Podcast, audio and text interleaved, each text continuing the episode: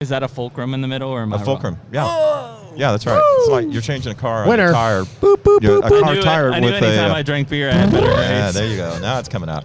So The numbers are It's a- they're starting to it's come a- out One here. thing about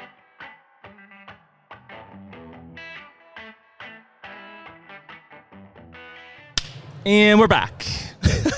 Hunter Podcast. Episode 55. Well, this is like the special edition, the the ATO Archery Trade Association show, live from the floor, but not really live because Colty's going to produce this thing later. Um, but yeah, we're in person at the ATA show. Feels good to be back in the show. Yeah, it's an absolutely, interesting year. It's li- feeling a little slim. Yeah, man, yeah, You agree?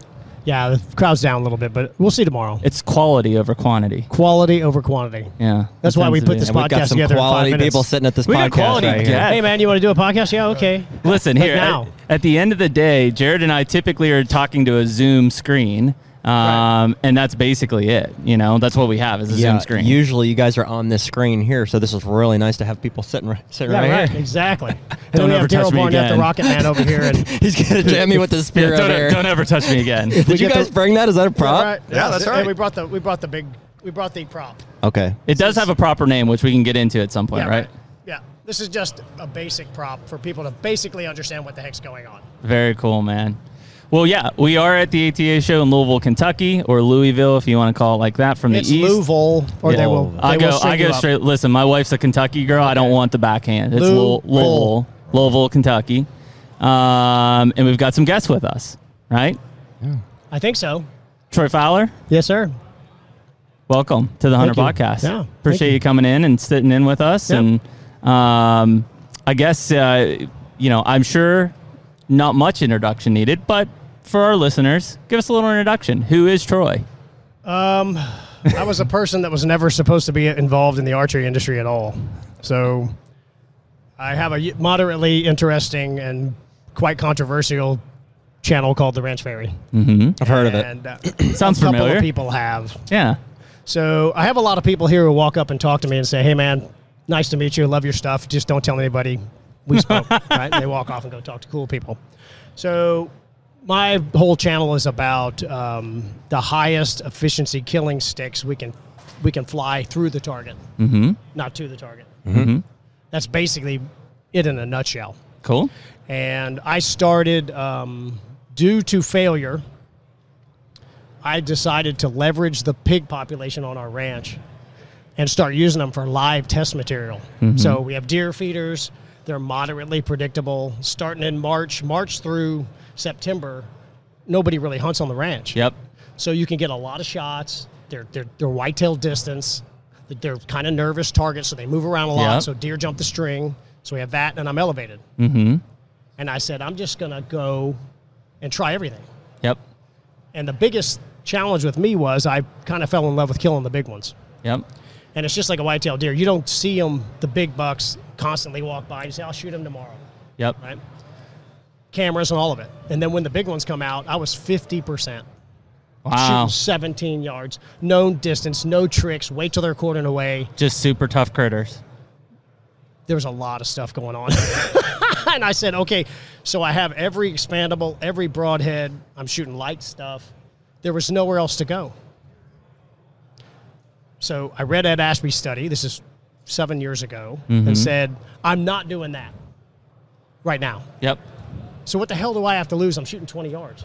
Ju- Jump, So I right, st- jump right on that mic, Troy. Get Okay. right, get right on it. And I, uh, so I really, I just said, well, if what I'm doing is 50%, what Ed says can't be worse. Right. and I started learning to hand sharpen. So, so what was happening the other 50% of the time? You're just I was getting no half an arrow in penetration? Mm-hmm. them, and they were they would just disappear. Yeah. I do believe to this day that I was having blade erosion issues. Interesting. They're covered with mud. The hairs, Yep. if you've ever cleaned one, they eat knives, Yep. right? Yeah. Yep. And their bone structure is extraordinarily.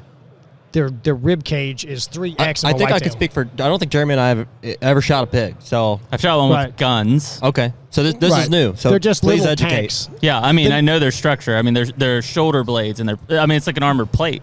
So the the easiest thing you could do practically is the next Mm-hmm. time you get ribs, pull a piece of the meat out that you eat, and it's never wider than your thumb. Not Right. much. right. So just, okay, let's tight, call that compact. three quarters of an inch. Yep. You're gonna hit bones. Yep. I think the blade, the broadheads I was shooting were deteriorating to the point that they would not cause trauma internally. I'm also a respiratory therapist. I had cadavers in school, and I've studied how to keep you alive with a hole in your body. I understand what it takes to make you die with a hole in your body. Mm-hmm. It's all reverse engineering. Tell us how to beat COVID too. Yeah, right. so, speaking of COVID, so And it's arrived. Right. So I just started playing with better quality broadheads, higher, better tuning of the arrows themselves. Mm-hmm. And I started just when I did it right, they didn't make it. I'm talking 50 yards. I, I expect nothing to go 50 yards anymore when I hit them right. Crazy man. Nothing. And it's a dramatic difference from seven years ago. And it's still the same shots. So I just started shooting, shoot quarter two, shoot quarter and away, try to break things. Mm-hmm. And then I met that guy. And that would be Daryl Barnett, the Rocket Man. Is that And- is that a true nickname? Like an yes. Elton Oh, John? yeah, it is, yeah. Wow. Yep. Love that man. That's his, right. He's, he'll tell you that he technically never worked on a rocket. Mm, Whatever. He shot stuff that went Mach 11 or something. Boring yeah, that's like that. fa- I gotcha. That's pretty fast, right? So we call him the so Rocket if we say, well, this obviously isn't rocket science, That's we right. actually are full of shit because it Man. kind it of actually is. is. a, there's a lot of it. And Interesting. when I first met Daryl Barnett, he's much more. I like saying it this way because it's more fun. But he said, "Hey Troy, you know what you're doing, but you don't know what the hell you're talking about." I like it that way. He Daryl, didn't that's say it that way. He's a straight shooter. so kind of introduce yourself a little bit there, Mr. Barnett, and Yeah, thanks, Troy. Uh, so I grew up shooting guns, uh, shooting bows, just an average. Just yeah, you guys can feel free to grab those mic wherever you Yeah. want to. Okay, get thanks. it on your face, sir. Where are you from? I'm Daryl? from uh, East Texas, Texarkana, Texas, originally, just on the border of Texas and Arkansas. Mm-hmm. South and, uh, though, so you considered a Texas man. Yes, absolutely. We were born on, on the Texas side of Absolutely. the state line. From Aus- yeah, yeah, Austin, a mile Texas. away from the border. Yeah. Yes, of Texas. and Texas says Texas other can be. Yeah, I got that's it. Right. a mile in. yeah. And uh, we grew up hunting and fishing and doing all those kinds of things. Uh, I started flying model airplanes when I was a kid, just happened to fall into that. Uh, went down that road and decided, hey, I really like this. I'd like to learn more about it and how to uh, understand how airplanes fly and all of that. So I went off to school at the University of Texas, got a degree in aerospace engineering, stayed, got another degree in aerospace engineering. And then the government came along, and I started working for the Department of Defense, designing projectiles. That's an important place. Yeah, designing projectiles for uh, electromagnetic rail guns. And uh, that was a long and storied career. And they finally said, okay, we've had enough of you. Mm-hmm. There's the door. We're done with electromagnetic rail guns. Thanks for, thanks for your time. Good people land on their feet. We'll see you later. And uh, that was uh, that was a 20, 25 year career Wow. doing that. And uh, so then I got involved with, uh, well, I got involved with some technology that I thought, hey, that's really great technology. Let's transfer that over to the sporting goods arena because there's a lot of things that the DoD does that that are useful in the industry, but nobody knows about. And I'm like, well, I think I can bring that in. I think I can talk about that. I started watching Troy online, and uh, it turns out we live in the same city, Austin, Texas. Small world. Yeah, and uh, so we, through a fortunate series of events, uh, hooked up, and we've done a lot of testing together. You'll see some of that on Saturday, and uh, just enjoying the ride. Isn't it funny? I mean, how, you know, obviously your background and your background, yet it comes back to a passion, which is is hunting. right, Right. like that that's really and it, and I think it's just because it's one of those things that's so rooted at the heart of what we do, you know, i- in our everyday lives. You know, that's one of the reasons when I started our media business and Jared and I started Hunter was like, well, I just love doing this all the time. Why can't I make this my job? right, right. you right. know like it, it you know you see you hear so many people talk about oh man i like i hate to work but i love to hunt i'm like well you know why why do you do 80% of your time at work which you hate and only 20% of your time you know doing what you love Right. like figure out how to f- flip that around And we've been fortunate that we have that our place in South Texas that we can do whatever p- tannerite, canned Yes. guns, whatever you want to do. And then we also have another test lab in Austin where we can go out and we've done high speed video and we've started really exploring the stick. yep What happens when the stick lives leaves the string? And he's going to have some videos tomorrow where we put progressively more aggressive fletchings on. And once you get above a certain degree, which is eight or nine degrees, the back of the arrow actually So, is going like that. so I guess uh, Daryl, maybe, And I never maybe, expected that. I expected better. I expected it to overwhelm the stick and shoot straight. yep. So say again, that happens when you do what? So when you really put a very aggressive helical on the shaft, Yep. like Yep. 15 degrees, Yep. like we're talking stupid. They look like yep. they're sideways. Sideways. Yep. the arrow takes off and actually starts rotating. Rotating the back. ass into the arrow goes like that Swi- fishtailing. because it's out of out of sequence with the rolling of the shaft itself Yep. and the way it's bending. There's a whole lot of aerospace man, and he's still teaching me. Well, I so- sound smart. I don't know what the hell I'm talking. That's what I was gonna say, Daryl. So it, let's let's break it down as simple as can be, okay? Because most of our listeners are bow hunters, right? right. Okay. Most Sure. of our listeners are bow hunters. We're all bow hunters. If we think about the the the process of the the arrow and the shot when it's rele- releasing, what are the factors there that as a bow hunter we need to consider in order to do what you did, which is make efficient kill shots every time, right? Right. What are those factors? Because we we talked about it briefly before we got on this podcast, and I said, man, when I got out of the double X seventy five era. And carbon came out, it was like lighter is better, lighter is better, lighter fast. And then all of a sudden it was like, man, I never get a pass through Right. you know and so and i don't think that um you know we we catch shit frank uh, all the time i said it something during our uh, shane simpson blood trailing one where i said i think a lot of crossbow guys are shooting these 500 feet per second crossbows with a super light arrow and a 100 grain broadhead and they're wondering why they're not getting a penetration and it's like well yeah there's your arrow's not built correctly so There's all kind of stuff going on there. so so i guess walk us through walk us through some of the basics here right Well, of, and- of and when what- it leaves and the what's the string. main thing you guys are trying to like address? Like, what's the main issue that you're seeing here? And so, like, give us a sneak preview on what you're going to Okay. try to educate All right, on yeah, tomorrow. I'd Oh, love to I'll, do te- that. I'll tell you what the goal is. The goal is the air, the stick is always on the other side in the dirt. Okay. It perfect should never be in the animal. perfect there will you should the highest percentage of shots you take should end up in the dirt. And everybody wants Agreed. that, right? From a tracking, No. from a, they don't. you are wrong. really? Nope. There are some pros Oh, yeah. here who think that the shaft inside the animal is optimal. Carnage. That's what they want, right? They Right. want it stuck in there, and They think it's moving around. Yeah. That seems crazy. that is. So we'll crazy. back up to him because I want to pass through. you do, but you- maybe you're smart. No, I'm not. No, no, no, no. So the goal is to have Okay. outside of bad shot placement from shooting poorly or to jump Right. the string Yep. or you hit a stick or make Marginal mistakes, shots. things you can't control. Correct. We want to narrow the variables down to Love it. dirt, Now we're talking science. All bloody shaft in the dirt. right, Daryl. Yeah, sure. What do we need to do to do that? Okay, so one of the things that I've found Creep over up.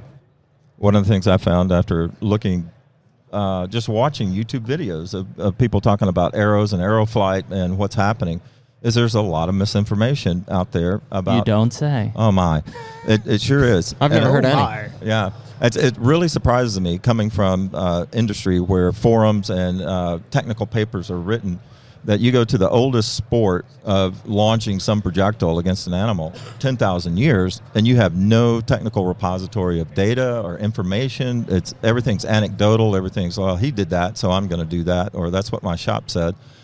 And I'm like, this is crazy. We need to change that. We need to change the industry. Get rid of the misinformation. Let's learn uh, to start with how arrows fly. The next step will be how they penetrate. How do you get the best penetration performance? But before you get to the penetration, you got to learn how to get your arrow down there. Yes. And that's kind of things that I'm talking about tomorrow. I can't cover a lot. But uh, like for instance, I'll give you a perfect for instance of, of information that the bow hunter needs, but it's not there, and that is the drag of a broadhead uh, versus the drag of a field point on the same arrow. You can have fifty percent more drag from a from a broadhead that's actually being shown here at this show. You can put that broad, you can replace the field point, and at sixty yards, you'll get nearly a, a three and a half inch drop Wow. and you're like, okay, well, no big deal. Three and a half inches, that's no, that's no big deal. So if you're trying to shoot 60 inches and you've got a three and a half inch drop, that means if that animal takes a step back, that three and a half inch drops becomes over a four inch drop, and you'll miss the animal. You'll be outside the target zone, assuming the target zone is an eight inch circle. Hmm. Right. So your field point will hit in the center of that circle, but your broadhead will hit outside that circle. And I'm like, there is no app, none of the apps out there cover the fact that the, the drag of the broadhead increases. You can't just take your field point off and put your broadhead on there and assume it's going to hit at the same point. Yet people talk about doing that all the time. Well, and I think that assumption is usually, you know, in regards to expandables, right? If I take my fill point out and I put on a tight expandable, then it shoots the same. yeah, which is that's not true. Incorrect. That's incorrect, right? It might shoot the same to 30 yards. It might shoot the same to 40 yards, but there's a, there's a, uh parabolic decay in the uh, in the uh, drop, Mm-hmm. okay, or increase in the drop. So let's say at 40 yards you hit a tenth of an inch off Yep. of your field point. At 60 yards that could be four inches. At 80 yards that could be 11 inches Wow. right? So there's a huge increase in the drop just due to the drag on the And arrow. we've been studying that with the lab radar, which is a gizmo Mm-hmm. that's Yep. 12 by I know 12. exactly. and- Chrono. Yep. Right, and we've been doing the drag coefficients of different broadheads and shooting them down range and saying, "Wow, it's just a fact." We, it's known. It's not the same projectile.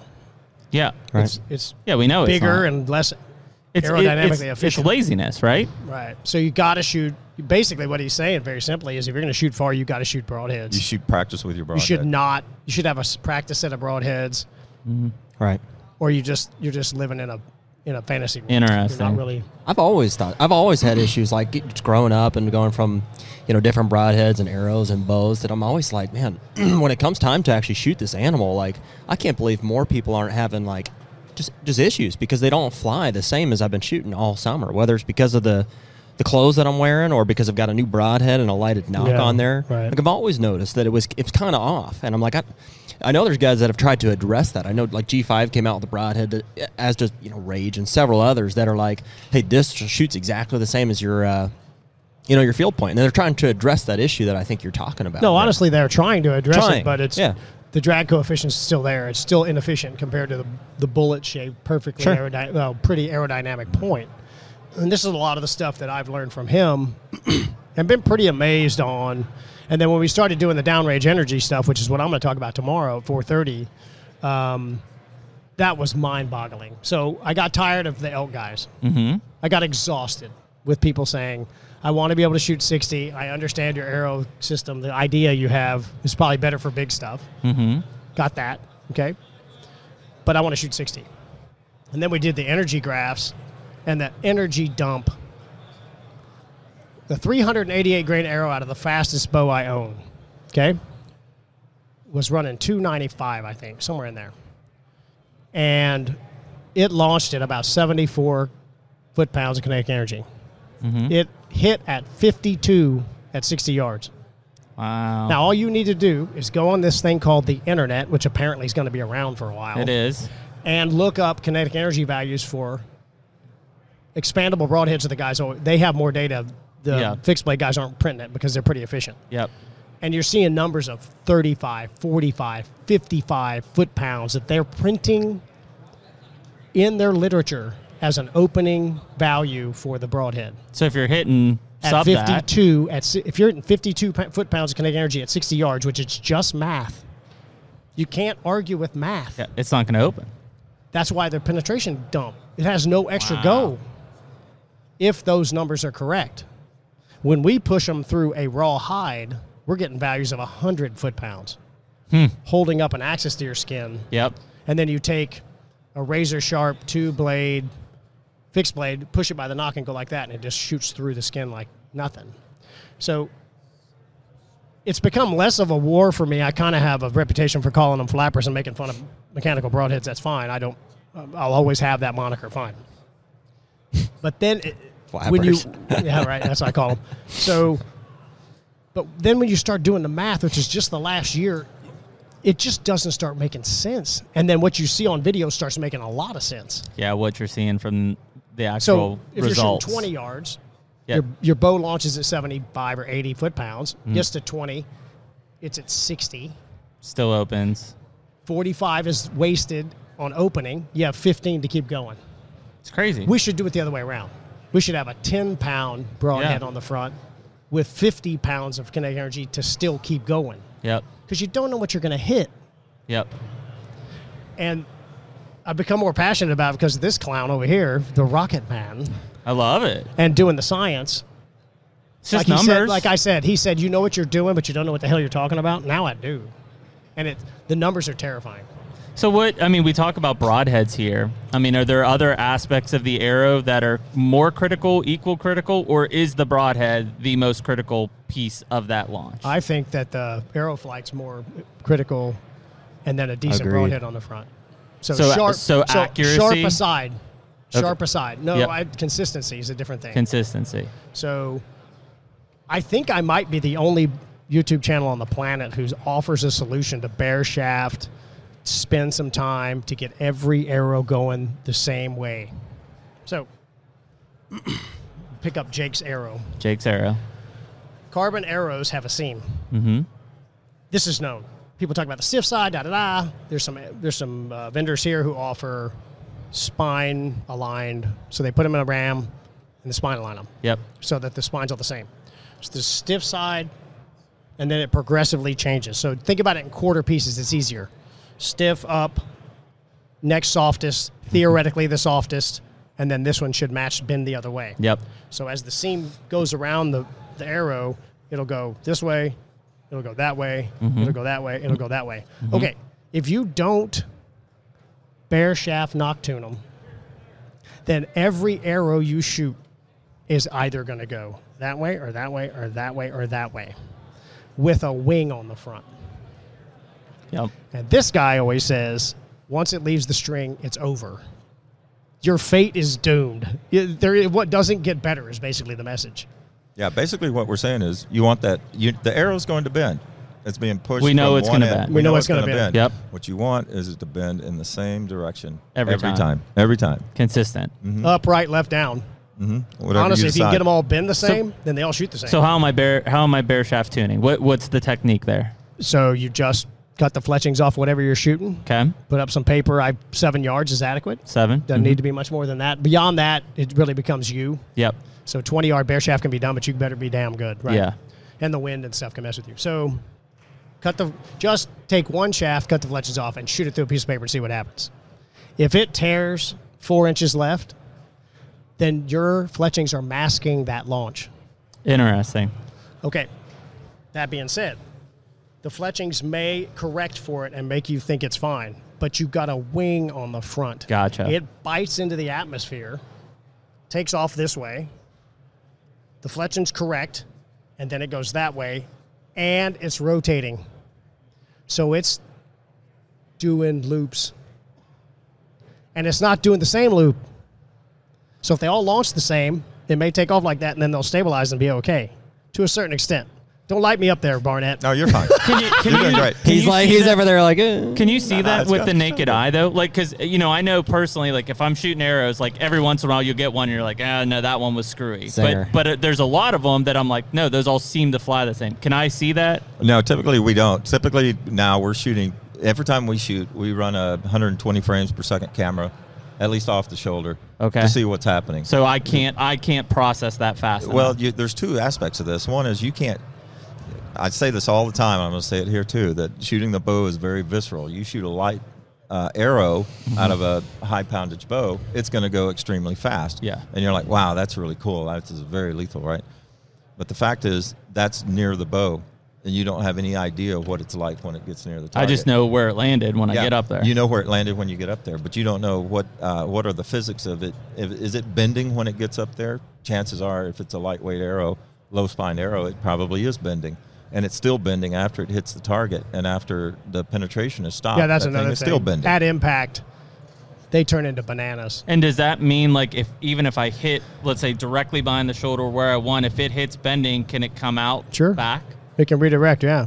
So do y'all tune? Do, what do y'all do for tuning? I mean, we- you just shoot bear, shoot fletch through paper, or what do y'all? I mean, what do y'all do? Shoot fletch through paper usually. Okay, Same. I don't. I don't. I won't say that I bear tune. I shoot fletch through paper. I'm watching to see, which apparently it's going to counterbalance. So I probably shouldn't see any tear, right? sort of. You know what I mean? Yeah, I, I mean, at some point it corrects itself. Mm-hmm. So no, o- obviously, like if my my rest or something's off, like I can tell tear left, low left, Yeah, you know, yeah. high right, whatever. So here's Um, another thing that the Rocket Man taught me, and we'll get. I love the the arrow really helps. Yeah, I love the arrow. Okay, so Not that Are anyone. these for sale? yeah, right. If you want 'em. This is your actual arrow, right? This is the one you shoot. This is the one I shoot. Holy shit, I got to make some adjustments. Yeah, right. I have a rest this wide. So, not that anyone here has ever drifted in a ditch. Uh, I did But last I night. have. I did last Ah, night. there you Yeah, go. right. Oh. I buried this son Perfect. of a bitch. Okay, that's good. Yeah. So, Wasn't when my you have fault, a but- car compared to a bow, you have an unlimited power supply to get you back corrected into the road. Yes. So let's say you're having a great time and you drift into the ditch on the right hand This side. is a great story, Troy. I just Right? lived this. Go over the top, you punch the gas, Mm-hmm. you drift exactly the same amount into the other ditch, and then you correct and go down the middle. Yes. Because you have brakes and gas and some control, and you're just screwing around and you're not doing anything dumb, and you, it, you intended to drift. Okay, you're just screwing around. Mm-hmm. Sometimes you take out a mailbox. It's Mailbox, okay. Mm-hmm. whatever, deer, fence, Yeah, whatever. it happens. Your buddy, it's your buddy's truck, of course. You don't do Nope. yours because you scratch it up. It was a company vehicle, Right. but That's even better. They don't. Company cars never die. I had one. yeah, they, they, don't, never they don't die. die. They'll be all right. The problem with your arrow is it is slowing down at launch. The minute it leaves the string, it is not ever gonna go faster.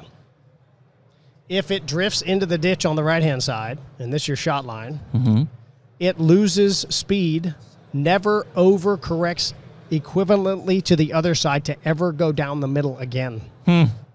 So it goes out here, it's less over here, it continues to go out here, goes back, maybe back to the shot line, and takes off to the right in this instance, and then stabilizes. And you think, okay, well, I just need to move my rest. No. It's bu- bending like a banana. This is a 400 spine arrow with a 70 pound draw, right? The fast, fast stuff. Yep. It never can overcorrect to get back to the shot line. Gotcha. So if you had pins that were at an angle, hey, who cares? Shoot it over there, yep. sort of. Yep. Except it's a banana on impact. Yep. So there's just so many things. So, and is that spine alignment that we're trying to uh, like address with that conversation? And so, by bear shaft spine aligning, you're hoping to correct that, I don't or at least think get consistency you're out of getting it. consistency out Okay. of it. So not consistency corrected. out of it. So there's a technical term for this, and I'll go ahead and say it Yeah, for hit the us. viewers if they want. to look it up. Aerodynamic Yep. jump. Aerodynamic jump. Oh, that's perfect. We get Okay. that. okay. Yeah, it's not And, the- and what is that? It's not the new dance craze. Okay. Could be. Uh, for engineers. It's uh, sorry, that was- Good one, that was a joke. no, it's uh, it's an actual fact where the where the arrow is called swerves. It swerves off the bow in the direction that the head is pointed, and it moves. It has uh, inertia when it moves in that direction, right? And it never comes back on the shot line, and the, it's called the aerodynamic jump angle. Is the direction that it heads off into? That's not the direction that the target's in. It's in the direction that it ultimately swerves back to.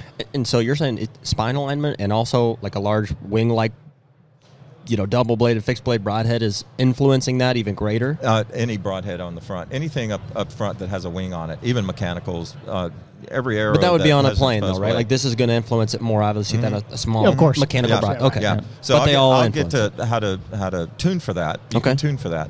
But uh, if you don't control the direction that that arrow bends to make it consistent every time, it's going to jump in a different direction every time, and it's going to cause greater dispersion. So at you the could have target. one go off the shot line right, then drift in the ditch left first, and then try to come back, and they're going like this all down range. So back to the original question is, what's more important? We need something sharp up front that doesn't explode. Yep. Structural integrity, Yep, Ed Ashby exactly. Mm-hmm. number one. Okay, Agreed. that's pretty agreeable. We don't want our broadheads coming apart or dulling. Easy. Yeah. But if the arrows are completely inconsistent and one goes left, one goes right, one goes up, then you have this broadhead tuning nightmare and it just it's flabbergasting. So then it opens up the miss. So we'll call a eight inch circle a whitetail kill zone that's twelve ring, right? You hit them there, right in the vital V, done. Well, that arrow should have been right on the crease, and because of your arrow flight, it was two inches back, and you thought you did okay. You don't even know that the aerodynamic system threw the arrow to the right. You said, I have a dead deer. And I aimed at that and it hit it right where kind of where I was aiming. Mm-hmm. But it's not The flight pattern isn't right. as true as you believe it is. Correct. And that's the thing that's in the last year just I mean, I've had my head spun off by this guy. And then when you back it up with the math, it's it's it's a hard war to fight. It, it- you, you just can't you- you're going to die on the hill. So the can I- math's going to beat you every time. Can I ask a, a stupid question? This will take me back a Yeah. little bit, just because I'm completely naive to this. I, I was actually really good at science, except for physics. I was freaking terrible at that. I'm yeah, not gonna right. lie. Hey, mom. Yeah. Uh, I didn't say the F word though. So she's proud of me. Oh, Yeah. yeah, you did. Um, so uh, when I was younger, right? Let's you know go back twenty plus years.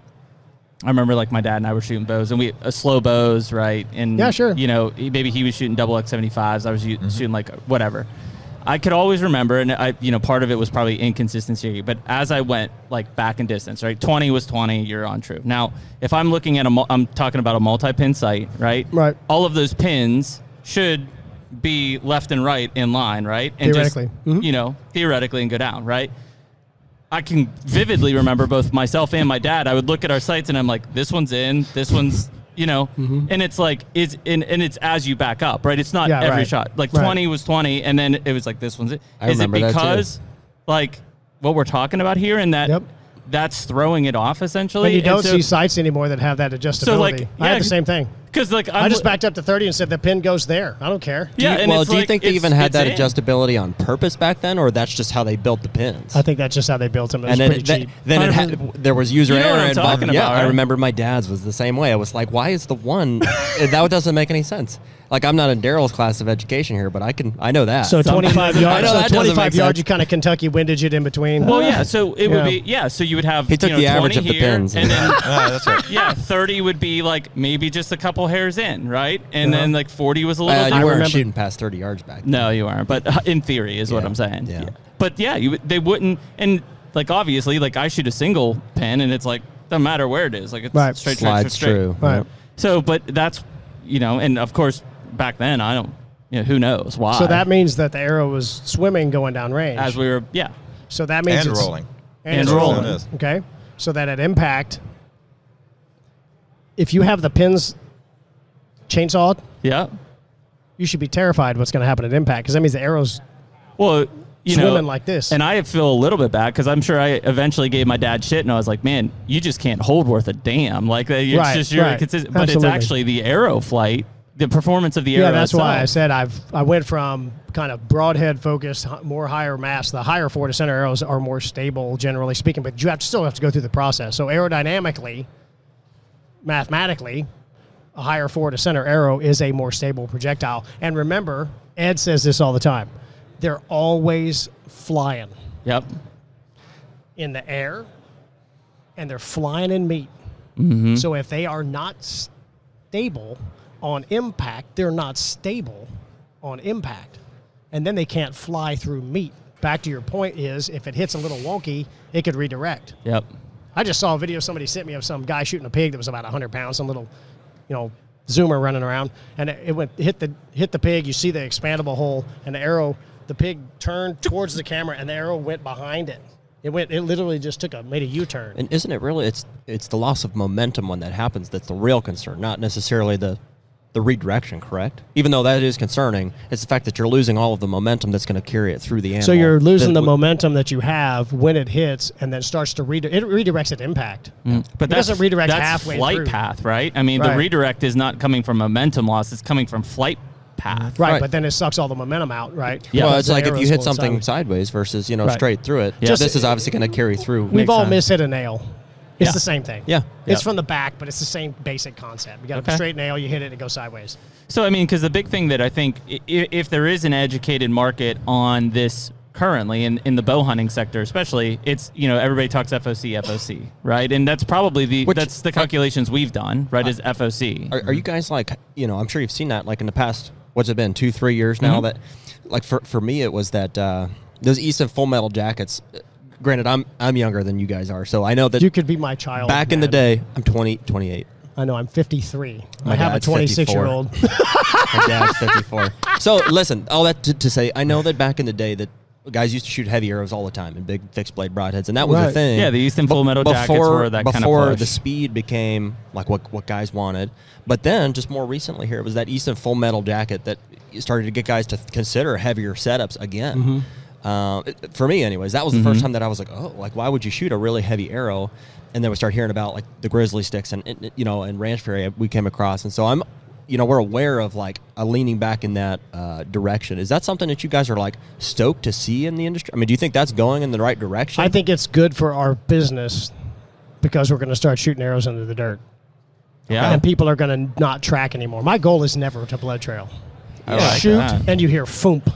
Yeah, I love that. I don't want to. I don't like blood trailing. I don't want to be good at so it. here, here's where I stand on it. Tr- I 100% agree with everything you've said up until this point. When we first started, you know, exploring that, we're like, what is this FOC? We came across some guys that were like, uh, you know, unless you're shooting a, a fixed blade broadhead and you're shooting a, a 650 grain arrow, like, you're doing it wrong. No. You know, and, and I kind of got a weird taste of like, well, okay, I understand penetration, and that's absolutely important. Yep. You know, but I'm shooting at primarily whitetails, and, and frankly, yes, I want to pass through, uh, but at, at what point are you sacrificing like a cutting surface for overkill momentum? You know, it's- so, So that, that there's- would be my argument yeah, right. towards No, I got. I get this. a lot. mechanical. Yeah, it's Okay. fine. So It's the fine, first it's fine. thing, yeah, it's, it's okay. I get this all the Yeah, time. you suck, but it's okay. So one thing I got to start preaching, and I'm going to do it here, is I haven't ever. 650 is unbelievable yeah. on meat. 700 What, what, what are we, grains. Jeremy? I'm I'm 470. Right, You're so- probably 430 ish. Four, 435, I'm shooting an 440. 80 pound setup. He's shooting 70. Right. So Yep. We just had a lady shoot 60 pounds and k- spot and stalk a Cape Buffalo. We had a lady shoot a Cape Buffalo with a 44 pound recurve with an 800 grain arrow and shot through it. Wow. And we had a lady kill a Cape Buffalo with 50 pounds and 750 No. grains and shoot through it. And obviously, you know, maybe I'm stating the obvious. Like they're sacrificing distance, Of course. for that setup, right? Right. Which i- is it? And I, I mean, again, to your point, how Jared. so? What do you mean? Well, the he- if it's a big heavy arrow like that on a 44 pound recurve, she's not it's shooting obviously- 50 Yeah, she had, to, yards. she had to limit her shots, right? I had this discussion with There's Aaron a Snyder. sick feeling though, uh, and and listen, I don't mind. I'm not going to call it the name, but uh, we talked about it on a podcast recently. These guys shooting 118 yards at at animals with I a don't- bow. I don't think that's. you know, because they think that they can, and I get it that there's a there's an accuracy point. Yeah, these to are, there, these are but- outliers. Yeah, right. Mm-hmm. Well, no, no, but I mean, how many guys? eh, No, no. The way that the bow manufacturing has gone has put a false confidence into anybody that goes and picks up a new No, bow I that agree they with could that. shoot No. 60, 60 's 70 too far. yards. Sure. Yeah. I It's mean, I, happened- most of the deer I've killed has been under 30. Well, that's, that's what it should be. Primarily. That's what it so should I'll be. address your question. Yeah, please. So, um, And, and it you understand doesn't- what I'm saying? right? Everything works when you hit them right. Yeah, for sure. And I don't plan for right. Yep. So that's why I won't. I just don't shoot anything under 600 anymore because I'm used to it. Okay. I- it's normal to me now. Okay. I'm shooting 50 yards right now with 730 grains because I'm going nail guy hunting next week Yep. or next month, and nail guy are six or 700 pounds and make an elk look like a cream puff. You know, so but I've always said try to get your four to center to 16 percent Okay. and try to get to 550, but it's got to fly. Yeah.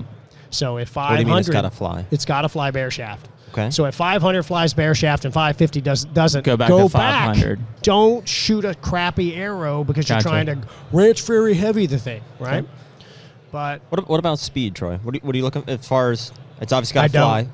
You I don't do look not at the care care momentum about and the speed. kinetic energy values are so high with what I'm You don't care shooting, about speed. it doesn't matter. And it does, again, it limits you to a distance 50 yards. 50 yards an hour. So, Wow. so would you say the same for like a western? So if, you know, if you're going on a hunt where it's very likely you could have a 60 or 70 yard shot at an, an elk, let's say. So right, I I'm old, so bear with me. This is this is fun with all you guys who have wound up on your testosterone at a young age. No, and that's all that just his stuff. pre workout. Right, I got that. It's just pre-workout.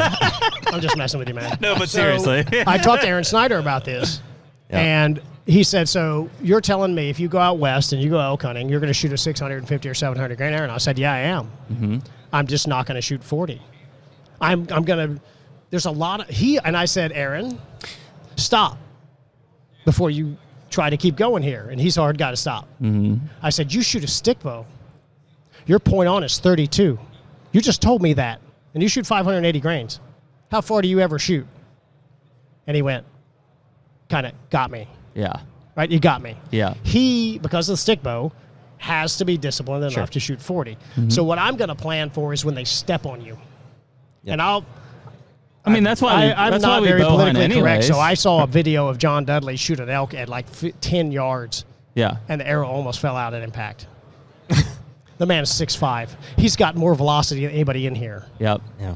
and the arrow went in about seven inches on Yep. this big bull. And I just want to text him and say, Bro, I can fix that.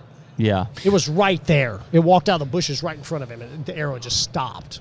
right? Yeah, and I think that's, that's, the shot I'm going to plan for. well, and that's what I guess And I'll I'm- just give up 60. Well, well, but so how far in that direction do you have to go? Because I hear what you're saying, and I agree with that. Yeah, I think right. so. If it's 600 pounds and it's close range, yeah, you're in great shape. yeah. But you know, if you could shoot a 500 grain setup out to you know 60 yards, if efficiently with a good speed, Yeah. and still get that same uh, outcome, you know, why why wouldn't you? Because they have a humerus, and they have an eh, elbow knuckle, and they have pretty stiff shoulder blades. Sure. And I'm not that good.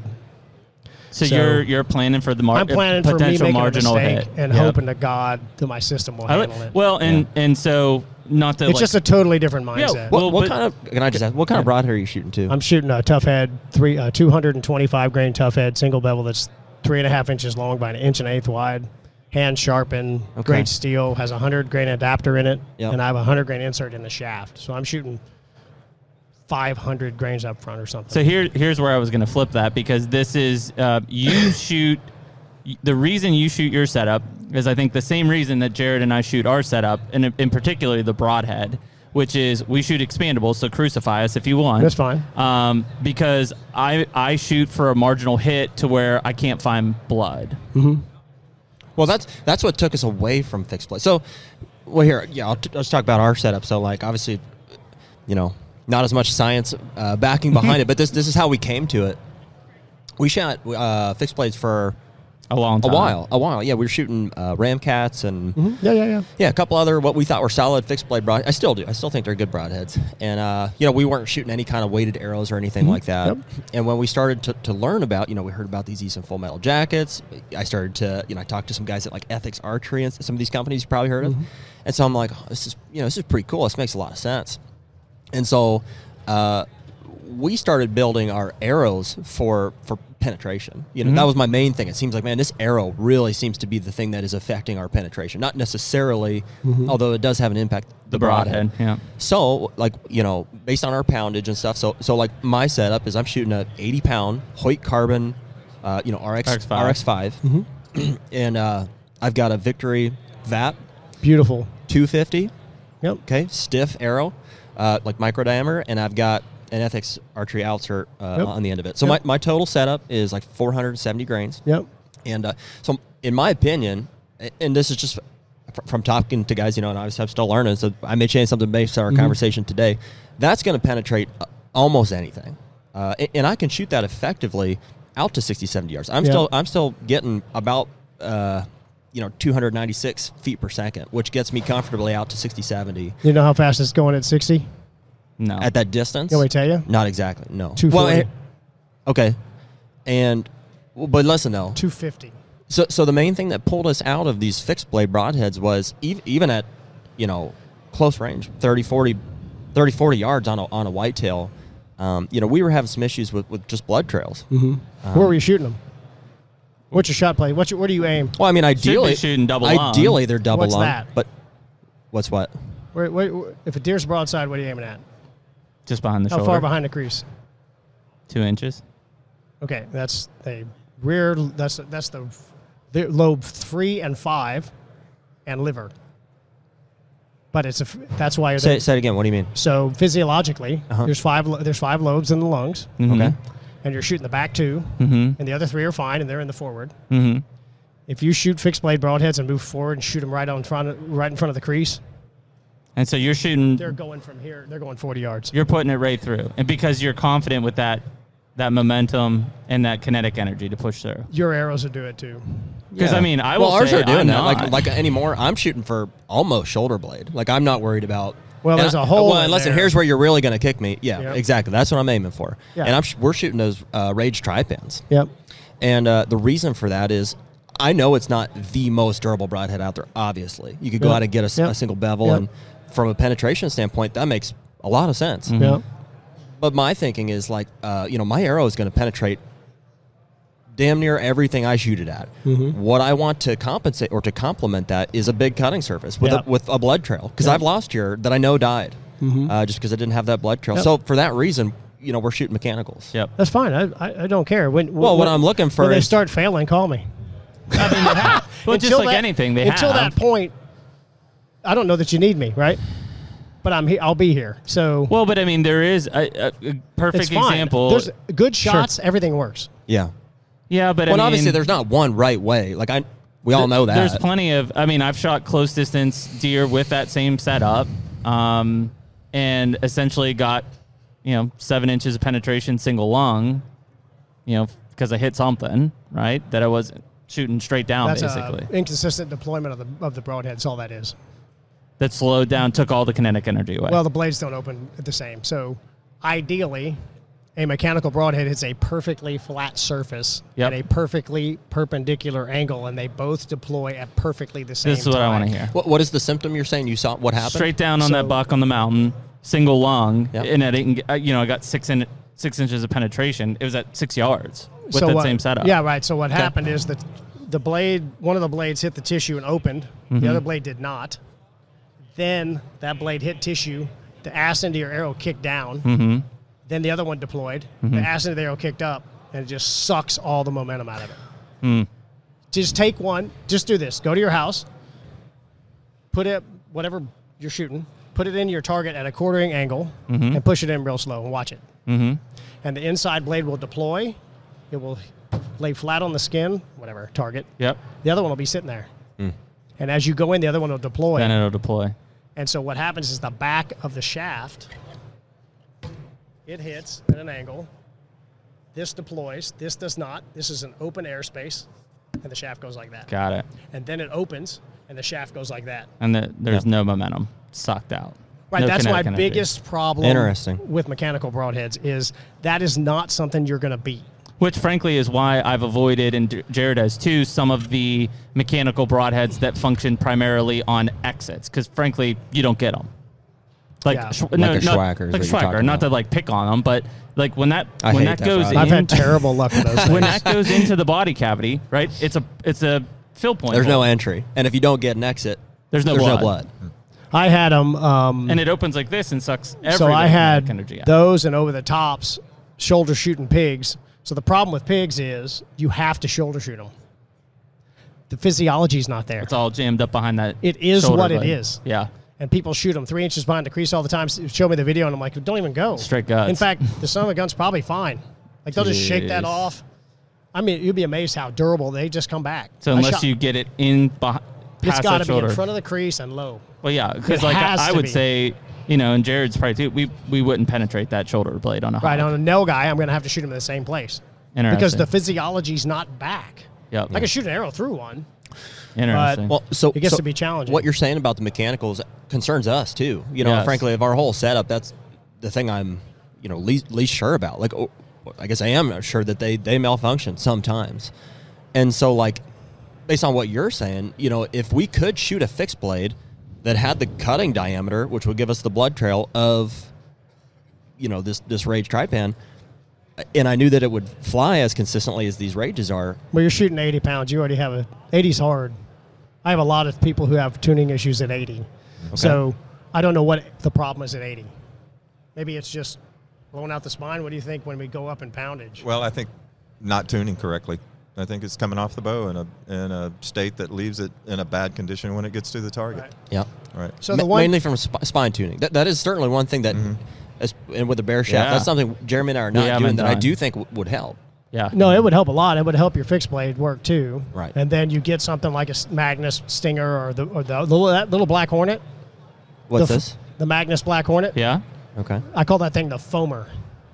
It is nasty. It Really? makes holes and stuff.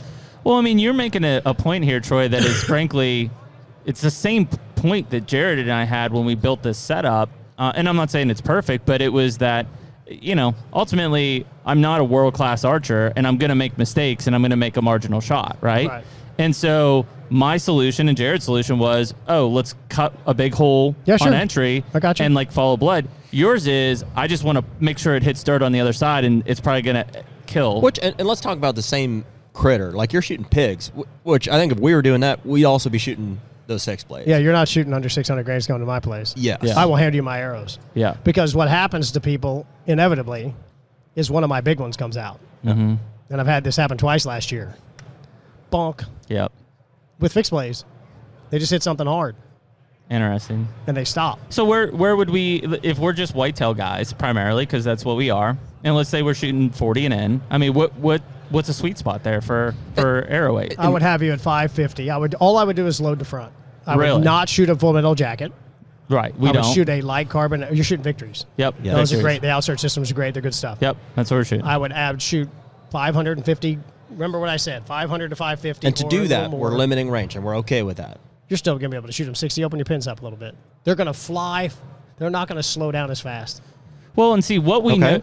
So you're still gonna have you're gonna have your 60 yard shot. What we noticed too Okay. is, and you you and I talked about this when we when we first got into FOC, and given we're not Daryl, so like we're just trying to do our best and understand FOC. Yeah, yeah. The moment we embraced FOC, I remember shooting the first few arrows out of this, and I'm like, "Holy Well, shit, look- that look flies here. great!" This buck right here is is one of the main Uh, reasons why you got to do this? that we that we started considering this. Th- this is a big, you know, we think 10 and a half year old Kansas Beautiful whitetail deer, yeah. that Jeremy stuck in the shoulder uh, with our lightweight setups before we That's started doing why anything. I'm planning for that and break him.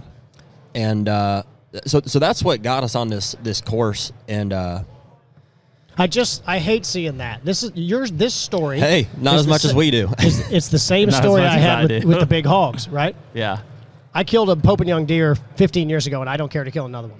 I don't know what the hell happened to me. I caught a nine and a half foot tiger shark in the surf after doing it for 15 years, and I don't care to catch a 14 footer. I just am weird. I am currently going to catch a 10 pound bass and a 30 inch speckled trout. That's my current problem. And then you in move life, on. And then I'll move on. what about hogs? But I did. I love shooting them. Well, I mean, the world needs you to shoot them. They need it right. So this deer is the same story of my pigs. Mm-hmm. You kill the four points. Yeah. You kill the call bucks. Yeah. Your does always get hit right for some reason. Yep. This guy doesn't get hit right. No. That's the deer I'm planning for you to have a chance to Yeah. shatter. Well, and I guarantee with the setup you're talking about, I probably would have killed that deer. Did you was the broadhead in him when you got him, or is this a shed? That's a shed. oh, he's still out there. Uh, it yeah, went he's right dead into the somewhere. knuckle. Low. Right into the We knuckle. saw him the next year. He was He put he Oh, he got Mm-hmm. he had Mangled. leg Yep. back, and I mean, I just choom. Yeah. So Aaron Warbritton cut that cut one and cut the humerus ball in half that two years ago on one that was a big was that that Iowa buck? Mm-hmm. The one that was kind of quarter in two or whatever. Mm. hit a stick, remember that. redirected, hit the humerus ball, split it, and went to the Called other a side. tracking dog because he thought it was going to be so right, far. he and it texted was me. like, he sent me that video after he shot that deer, and he said, "What do you think?" And I said, "Is that the one Jake shot? Because Jake lost the deer." yeah, And he said, "No, I shot that deer five minutes ago." And I said, "The arrow is in him, because you could see the arrow carry with the deer. It Yeah. didn't flap. yep. So it The was deer jumped, in. so it's in him." I said, Yeah. "He's dead. He's sixty yards away." He said, "Everybody else says he's, uh, you know, you hit the bone." Yeah. I I, mean, mean, I you're was shooting worried when I saw it." 630 grains in a single bevel, bud. I think he's 60 yards away. He said, We called the dog. I said, Fine. Right? They know not to go in. Don't stomp around. Yep. Don't Yep. confuse the dog. They backed out. we talked to Shane last Right. week. So I was like, Great. I mean, why not? Yeah. Right? If you watch the video of his hunt, the dog comes out and you see it go like this. It's already got the deer because the wind's blowing uphill. The deer went downhill. You see the dog They go- ended up getting that deer. yeah, it was. It literally was 60 like right yards. over the edge. Okay. They like looked and it was right there. Gotcha. and that's why Warbs. I mean, he shot completely through an elk full length too, and so he's kind of sold on the stuff. Interesting. We- but it's these deer Yeah. yeah, for sure, man. when your brain's not this working. is that single lung deer that I killed. This was an eight and a half year old mountain deer. I mean, this the head on this thing is a monster, right? Yeah. And that deer ran for two miles with one lung outside of its body, and I basically had to give it a heart attack for it to die. Seriously, like I I chased it until it fell over. I never got So another shot. in that it. was the deer we talked about where it just Yeah. didn't go in. Yeah. Yeah. But before we get too far from it, I want to know because you're saying y- you would even increase the weight on, on our setups, which which we know m- may not limit distance that much, but will definitely decrease speed, correct? Right, but your momentum will go up. Your momentum values will go up even higher. You're going to talk about reactions. Well, that that's where I'm trying to f- draw the line in the sand is like Yeah, where's the I balance want point? momentum. Yes, absolutely I want penetration. I want to pass through that thing every single time. But if I can complement that with a serious blood trail, which to me means a big cutting surface, Mm-hmm. I want to. You know, and so Well, Uh, that's what I was going to ask about your broadheads. But, and also Okay. on the topic of speed, though, like that, that concerns me because I actually was shooting 125 grain broadhead instead of Mm-hmm. 100, Mm-hmm. um, and I had a heavier ethics ouncer the year before last, and, and you know I just was kind of lobbing, and I just I didn't like it. I didn't like what could happen between me and an animal forty yards away. Yeah, the jump the string thing's interesting. So I talked to Grant Woods about this. But not just jumping the string, but just movement. Just right, just mo- anything. but typically they're rolling away or trying to do something. something. Yeah, yeah. They hear it coming. Reaction. I'm convinced they hear the arrow. Yes. I think they hear the bow and don't know what Okay, that is. see, well, I've had some conversations, and I've had some weird conversations with guys that are like, "Listen, I don't care if that thing's going five miles an hour; they will not hear it and they will not move." They're wrong. And that's an exaggeration. Just go stand by a obviously. tree and have wrong. somebody shoot by you. What I'm saying though is just things happen whether they hear it or not. Let's say they don't hear it. If they're if they're just moving at all, things happen. You know, between Right. here and 30 yards away. And so, in my mind, I, I want to retain some speed for that reason. Yeah, you're gaining 20 feet per Accuracy. second.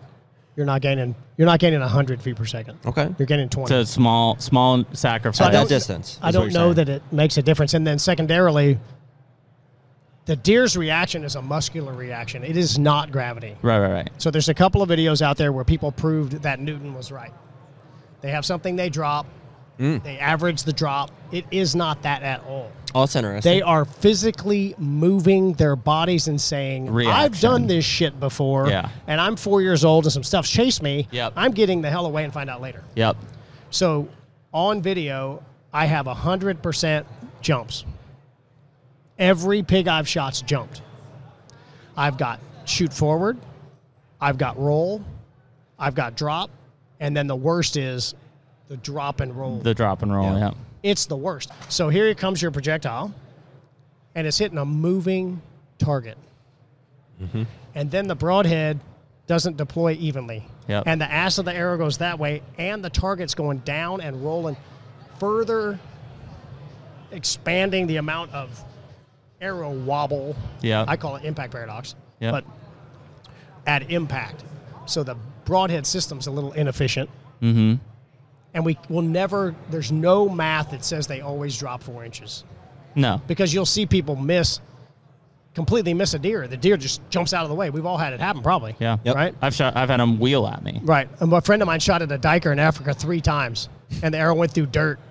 I mean, literally, there's a dust ball, boom, and it came back and boom, 15 yards. And he was shooting a fast arrow, and they were it was gone. Just Like, reacting in a that pip line, fast. right? Yep. So, since we don't know, once again, we're trying to narrow the variables. Yeah. One of the variables is we don't know where they're going or what they're going to do, or they're going to stand there and take it like a man. Okay, we'll take that. We love that one Mm-hmm. Yeah. We I like love that. that. right? So we're got we've got the, one of the variable things we can take out of it is can this arrow system handle something that's unknown? Mm-hmm. And unfortunately for the for the mechanical broadheads, you really aren't shooting far enough forward.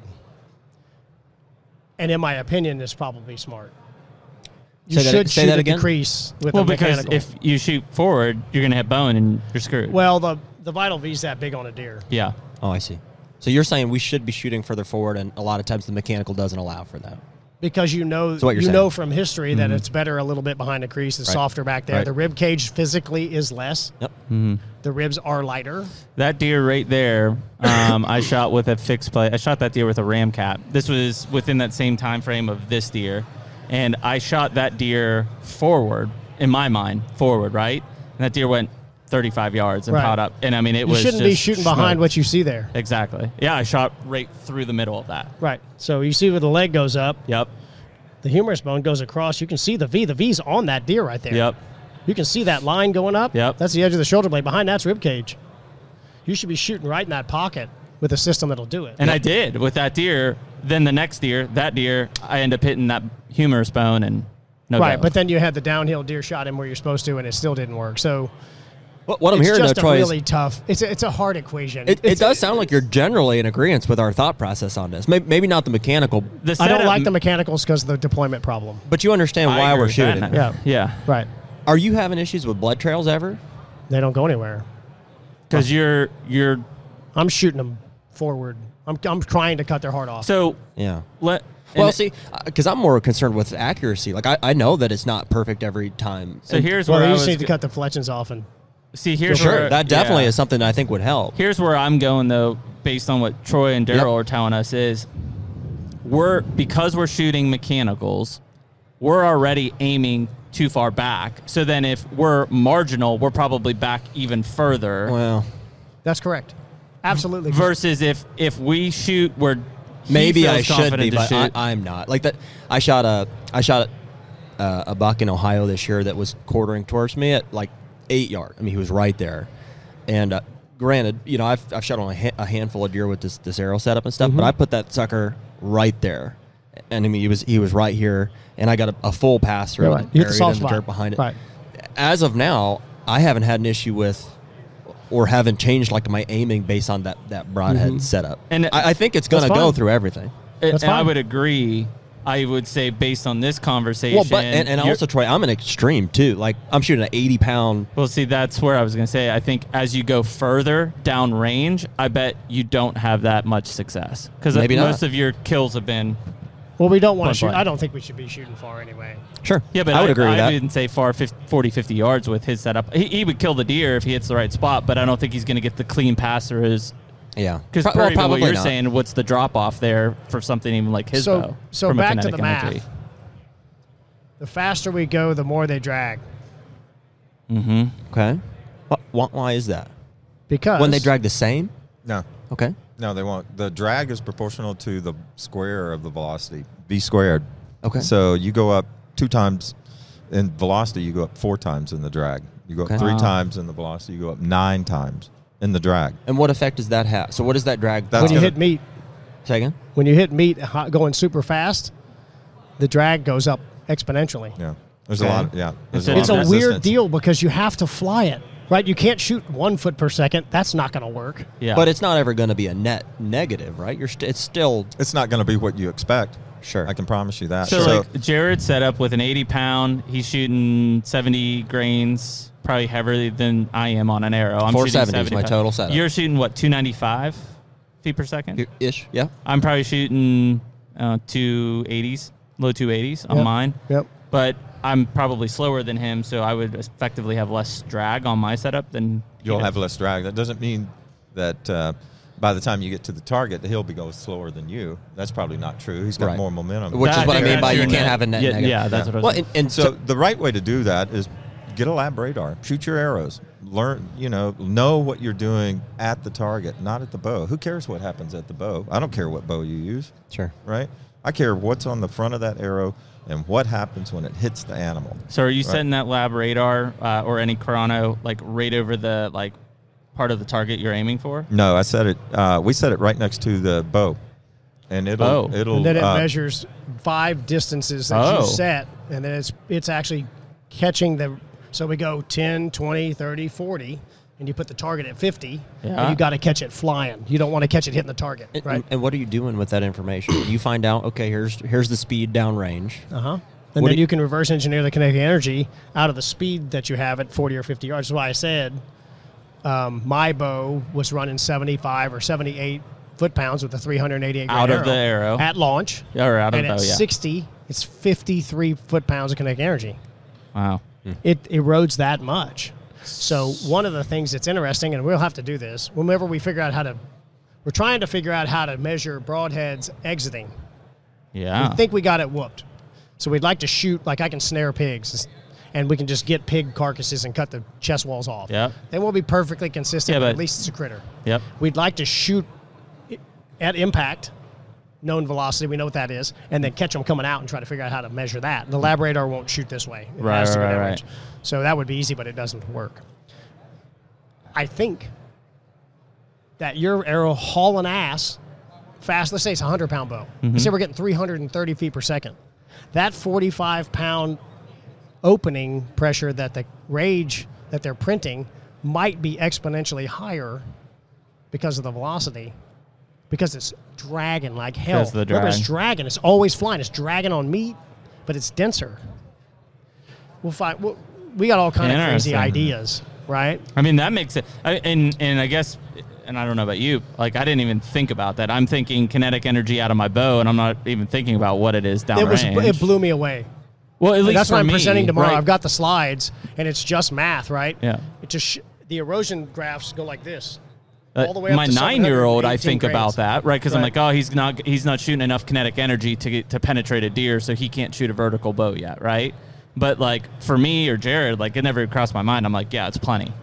Right. So the, the graph goes the kinetic energy at launch is the same. Mm-hmm. It's four, three or four foot pounds. It's basically nothing. Yep. Three percent. The changes, right? The change from But the bottom graph at 60 goes like this, and the delta gets much smaller at 730, I think is the Mm-hmm. max arrow. That's the arrow I'm shooting for no guy. So that loss at 60 is terrifying Yeah. because we're not shooting a fast thing. I'm also Right. going to talk about p- tank penetrators because of him. And they have a very, very, very heavy arrow. It looks just like an arrow, but it's going 5,000 feet per second because they have unlimited power supply. So they figured out what penetrates the tank, and Mm-hmm. then they said, What's it going to take to deliver it? We don't care. How much boom? Because Mm-hmm. Yeah, we got plenty unlimited. of boom. Yeah. It's unlimited power supply. We don't have that luxury. We have no power. Correct. 70 foot pounds kinetic energy is a ballistic dud. Yeah. When you lose 20%, it's humongous Wow. at the target. Yeah. So that's where a- a lot of people get mixed up with me is I'm worried about the target. Yep. 5 years ago I was you and I were thinking exactly alike. Yeah. Let's go 80. Let's bump the draw length up an inch. Yeah. Right? Let's just get her yeah. going. Just let it throw in a spear. And then your head starts to shift, and it doesn't matter. Yeah. It matters what happens at the target because we're trying to kill things. If you're shooting 3D, none of this matters. Right. Although I Right. think, I Uh-huh. get it.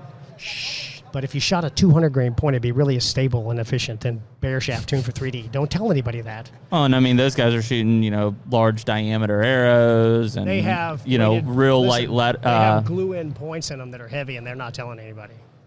Shh, don't tell anybody that. But um, when your mindset becomes, I just want to get through the target, what's it going to take, and what do I have to figure out to get it there and make sure it goes through every time? It's a completely different frame of mind. yeah. And that's what I started as I've evolved in my channel. Thank God, because I would have been the same thing. I have content for years now because of that guy and because of the math and because it just, That makes sense. the web just starts getting more clear. I- I mean, do, if anything, I, I feel kind of affirmed in our in our way of thinking. Like I, I We're not- agree. I don't agree think with we're almost wrong thinking. There, I think. Well, the there are- difference is like, and I understand why. You know, because you, you guys are shooting these pigs and stuff, and you're you're you want that moment, uh, the momentum. Is that the right word? And I'm just remember I'm half your age, so I definitely could be wrong. I'm wrong a lot. I think that's an overestimate of half your age. I'm just. I, you know, Exactly. How. I don't think that I need that much. Yeah, and, right. and if I can get that additional, so I know how you guys feel about momentum and, and penetration. I, I get it, and I also think that's important. What, what do you think about blood trails? So let's say you don't hit the thing perfectly, right? Mm-hmm. I just did a video on this. So Okay. you'll never control them. blood trails. In fact, the next 10 deer you shoot, write them down. Okay, That's, you- you, I guarantee you've never done that. I've No. done it. right. So- right. What down? write down the shot and then where you found blood. Mm-hmm. Okay. The next 10 deer Like first blood. and average them. And then and also write down if you found them, Okay. right? And I don't know that you're going to see blood right at the impact every time. Oh, I, I would know you're say not. nine times out of ten, I Well, don't. I and did that's- with that one. But No, you shot him where no, you're supposed to. That's Yeah. not necessarily. I, it, it's kind of a subjective thing. It's just a. It doesn't Is become, this blood it doesn't trail stay followable subjective or if not? you get a spreadsheet. My average shot to blood distance is 35 yards at the ranch. well, yes, but I wrote it down. but that shot to blood is not necessarily as important as blood quantity in general right? Internal blood. because you're going to external see it blood. run 35 yards more than likely Correct. so But internal blood or external blood doesn't matter. We want shitloads of blood exiting. well, it does matter system. yeah because if you don't see him die you want external blood But if they're bleeding internally massively, they're not going anywhere. So they're going to get a, a hemothorax. but what We're if they're gonna not you know what if it's a get- You're poor not going to get a blood shot trail anyway. Where's the blood going to come from on a gut shot? Right?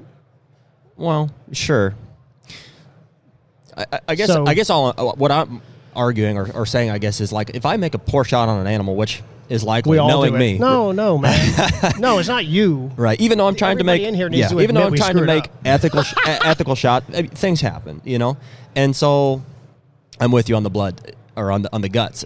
there isn't going to be much blood no matter what. It's mostly because there's hay in there. yeah, but but if I'm nick, if I nick a lung or you know if I get a, a lethal shot or even if Liver. it's not lethal liver, Livers have no blood I, pressure. want to have the opportunity to blood trail that thing as effectively as possible. yeah, I agree. And if I'm in my mind, if I'm shooting a small fixed blade broadhead, I'm not going to have as good of an opportunity as if I was shooting a big m- mechanical. Right. Seems to be what offers that. Right. No, there's no doubt. If the hole's bigger, you got a better chance of getting the blood out of them. Yes. I got no, and even muscular bleeds.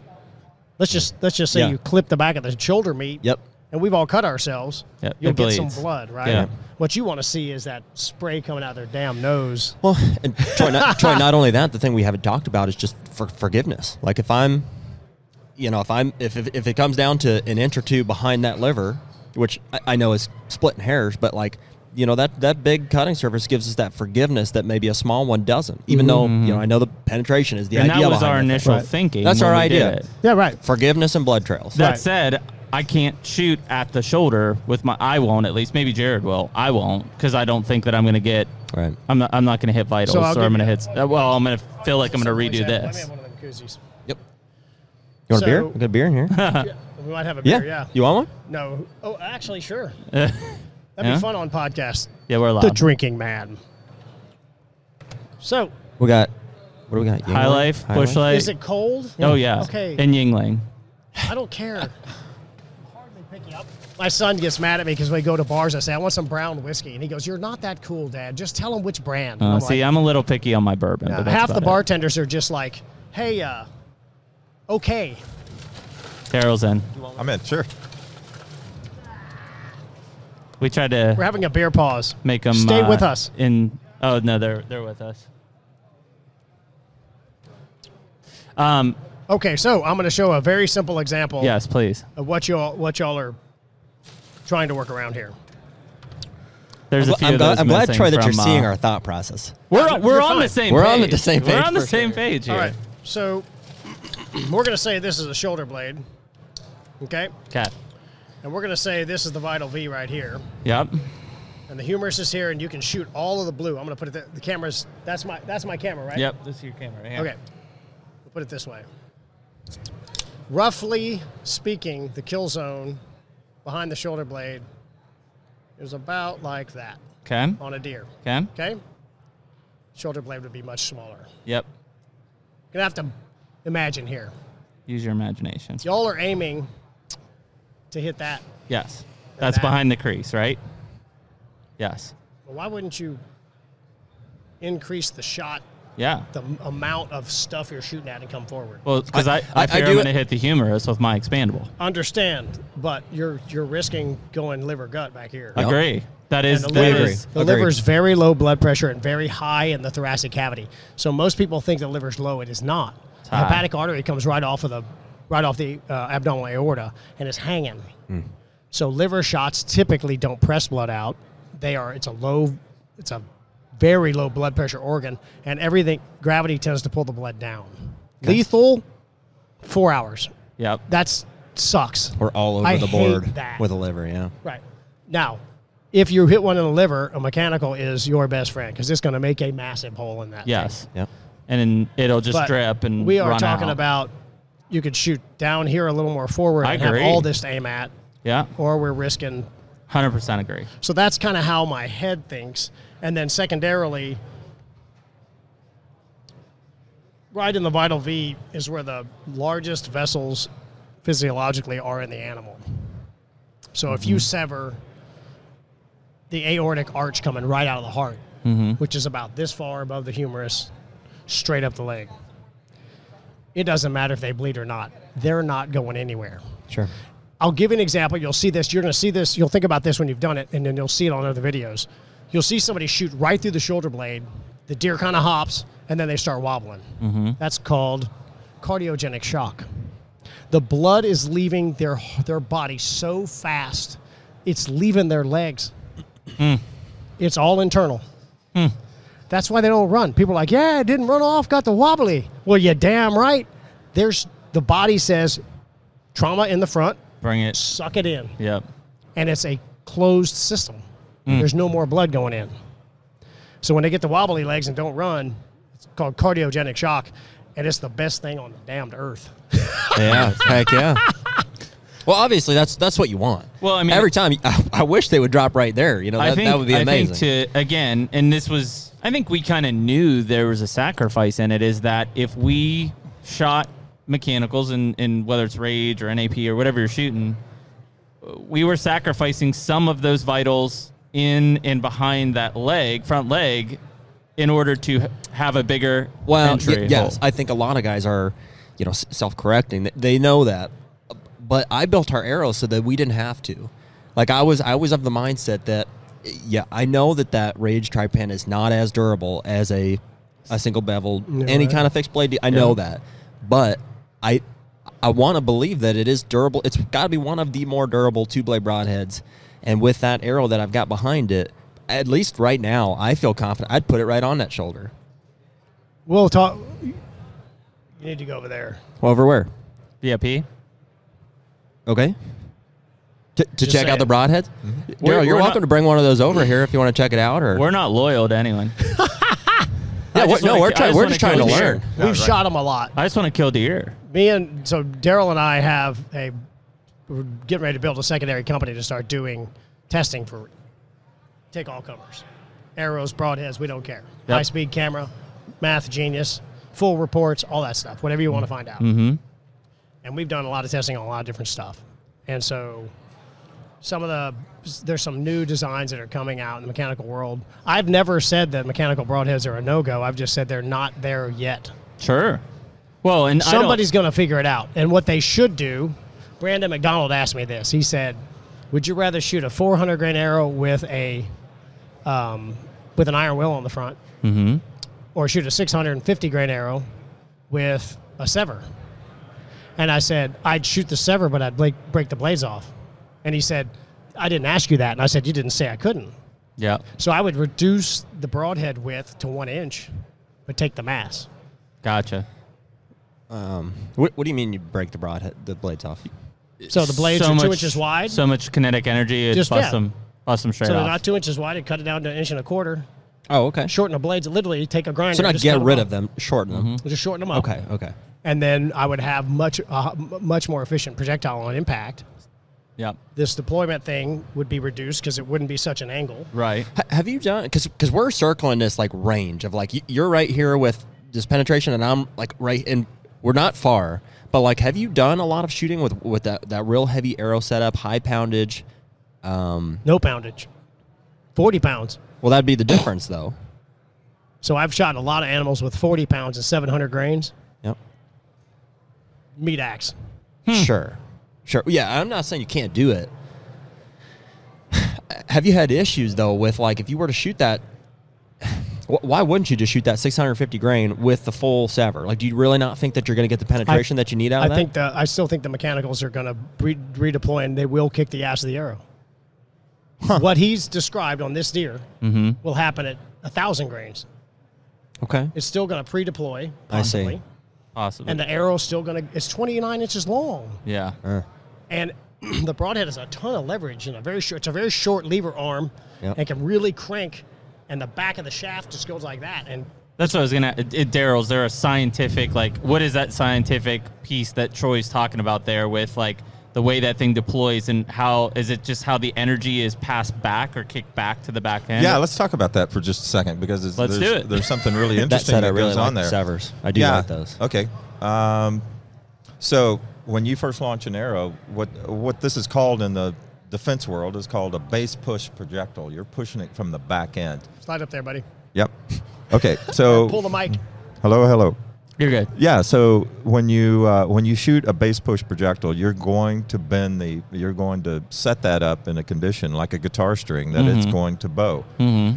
And people think, well, it might bow at the at the beginning, but by the time it gets down the target, everything's straight. It's just that one little flash. And at this point in the That's discussion, at least as the average bow guy, I'm thinking spine in my head. That's that's what's coming into my it. mind. Mm-hmm. yeah, of like, that's a that's a good that's r- and the I'm right putting it way to in think of layman's terms Yeah, for, right. for us bow guys. Uh-huh. Right. All So so you typically shoot a heavier spine off a compound bow because a trad bow needs that spine to get around, you know, Yep. get around and, and shoot in the direction you're looking. But uh, that doesn't go away. It's like if you take a tuning fork and you bang it on the table and you sit there, you know for seconds that tuning fork is going to vibrate. Yep. Many seconds. Oscillations, yep. Yeah, guitar strings the same way. Your arrow is doing the same thing. Now, when you hit the target, you're already coming along at some bending frequency when you hit the target. But when you hit the animal, you're putting exactly the same amount of energy, almost exactly the same amount of energy into the arrow again as you did when you launched that arrow. Hmm. So it might be bending a little bit before it gets there, but when it hits the animal, think about it. if your arrow slowed down over the length, Mm-hmm. right? That means it got as much deceleration through the animal as it got acceleration off of the bow. And that deceleration will force that arrow to begin bending again. And the energy has to go somewhere. Yeah, Yeah. well, that's what I Yeah. know. I mean, that's what I'm saying. It's got to go somewhere. In your mind, you want it to continue to push it and carry it through. In this case, it's pushing. It's basically kicking it. And back. tha- that's the reason for FOC, right? It's like because when you hit that secondary point, the fact that most of the weight is up front is that gonna that's re- going to reduce the amount. What's going to happen? There's a couple of things that'll happen. One is is all of the inertia's at the front of the arrow. Yep. Right. Right. You're not stacking the arrow from the back. If you are if all of your mass is at the Yeah. center of the arrow, Yeah. right, it'll tend to bow up around that center. Right. Right. And then then you've got uh, what we would call uh, crater wall interaction. That's a Full Metal Sidewall Jacket sw- situation. Sidewall Exactly. swipe That's correct. Exactly. right? Yeah. And when you do that, what you're doing is that that arrow is slapping back and forth. The broadhead's redirecting during Yep. the course of that. We shot some MDF and we saw a lot of the broadheads. These uh, a lot of broadheads redirect through the MDF because of the arrow flexing as it as it went through the MDF. Yeah. I'm not saying MDF is a good test medium. That's just Sure. what we saw. And so, so to think that your arrow is hitting perfectly straight and it's going to continue in the, the line you're going, especially for a low FOC arrow where the where the center of gravity is near the center of the arrow, that thing that center of gravity is going to move back and forth laterally as that arrow begins to penetrate and continues to penetrate. If you move the FOC forward, Makes perfect sense. right? You're carrying all of that energy into the target, and the amplitude of that bending is going to be less, and the frequency is going to be higher. I- I remember thinking that Daryl, as, as soon as we s- like, you know, we saw a guy shoot these full metal. Jack- I shot them for, for a season. I know. and then started to dig. I'm into, sorry. Started, yeah, me too. Started to dig into like why, uh, and it's because of this this weight and FOC. And I was like, well, this doesn't solve this. This is just heavier, not Yeah. in the right way. That's that's correct, and I've did this with a couple of people who came to the ranch with full metal jackets. And since I'm sponsored by Sirius, I have every arrow on the planet. So people come into camp, and all I do is I give them a lower grain per inch carbon Yep. And and, I put have your friend just 225 stack up it. front. And Not it's, hard, yeah. It's like 35 grains heavier than the full metal jacket, but the four to center goes from 8% to 16. Yep, there you and It's go. the same arrow, basically. Yeah, yeah. 525 grains. Yep. And they just. A lot of guys missed it that year. Right. Yeah, the year that Full Metal Jacket. A lot of guys Well, went with that. And, and I will say this: if we have a Myself beef, included. if we have a beef, and this doesn't fix the whole don't have- deploying of the bre- the blades, no. But if we have a beef with the expandables, it's the fact that you can't find 150 grain expandable broadheads, right? It's and in fact we can barely find 125s. I know Sever makes them. But most of them are 100 grain broadheads, and that's it. which Wow, is and why we that's- stack all the inserts. that's- up I don't front. know. if driven it's by gonna Hunter. help. You don't I think so? Don't. The only thing I could possibly It'd help see, our FOC if we could do it, but Right, it- you still got to get them to fly. So every Yep. time, so warning to everyone listening to this podcast: if you change the point weight at all, you got to retune the whole damn thing. Mm-hmm. Do not s- s- tune up with a hundred grain insert, and 125 grain point. Shoot bare shafts, bullet holes. Life's good, and then decide you're shooting 200. You Yeah. have completely changed the stick. Yep. 100% the stick changed because it's going to flex different. Backing up. I don't know. So the thing, that if somebody built a 150 grain mechanical, they could go steel. They could get better blades. That's what if I was Mm-hmm. building. Which is a why we mechanical picked the broadhead, tripan because it has some of the better What is it? blades. in It's the I would ha- titanium, right? That's what. I would put the best steel blades I could in there to make them as sharp and durable as possible because the entry angles are horrible. yeah. Per They this. come in like this Yep. and hit bones. Yep. How many of you guys chop bones with a knife and just slam on them like that? Right? We don't do that. You do it with a with a maul, or Yeah. you do it with a breaking bar. Yep. But Or go around them if you can. the fact that they're coming in at such a parachute Yep. I, I hear You're you. really gonna damage. The edge is not designed to cut that way. It's cut- designed to cut across. Mm-hmm. Yeah. So, Mm-hmm. I, I- would I I, agree. would put It's it a all into the weakness. better blade systems and I more agree. steel and thicken them up. That's where the heavier broadheads. Well, and then why in the hell is this industry back on the damn track of like lighter's better? I mean, th- most of these guys No, in it's this not. most of these guys in this building do not make an expandable heavier than 100 grains. well, we're I'm st- we still haven't touched anybody. I bet I haven't touched five percent of the market yet.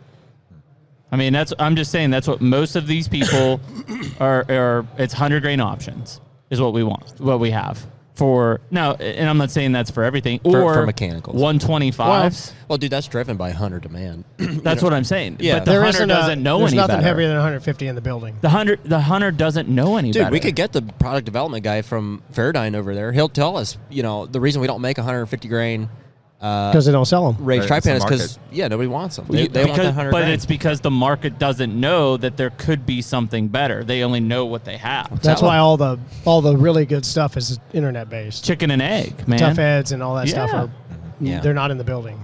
But it's 'cause Annihilator has Cabela's 150, and- right? Yeah, they have a 150. Cabela's and Shields and these guys won't pick them up because they won't move off the shelf. Because That's correct. nobody knows they need an 200 grain broadhead or whatever it is. Well, I- that's honestly that's going back to the misinformation that's out there, or the lack of information that's out there in the archery community. Again, you know, there, there are a lot of technical people in the archery world, and, and I'm not saying that anybody's smarter than anybody else. The fact is, there's no forum or no place to deposit that technical it information. used to where be people archery can talk, go. frankly. Yeah. And then that Yeah. fell off the face of the earth when it got Yeah. acquired. Well, I'm looking for something a little different. What I'm talking about is something where you have peer reviewed Oh. papers that are that are in a symposium, forum. a real Yeah. forum, Yeah, and yeah. then you got the best of the best. It's been sorted through. That's stored in a location, and then you go and, and the industry and everyone goes and looks at that. And they said, "How come you're not doing this? We want Well, the this." problem is, is this industry for as long We as got a I've long known way to it, go. Yeah, sure. is is financially driven through the mouths of celebrities and sponsorships, and it doesn't matter. And frankly, you know, and they won't tell you. I guarantee there's a handful of guys in this building who are repping a product who they've they've never even used because they won't use it because they know it's shit. Yeah.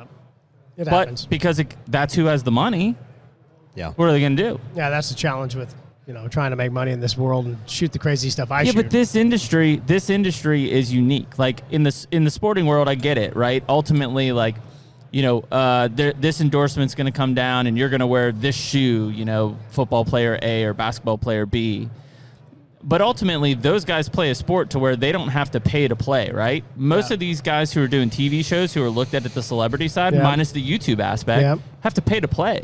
They're on a network. They're on Outdoor Channel because they paid Outdoor Channel hundred thousand dollars to be on there for the quarter. Right. That that's that's why and, and no knock to them, but we talked about Pursuit Channel, well somewhat of a knock. And then people say, Well, why the hell does that channel even exist? There's mostly shit shows on it.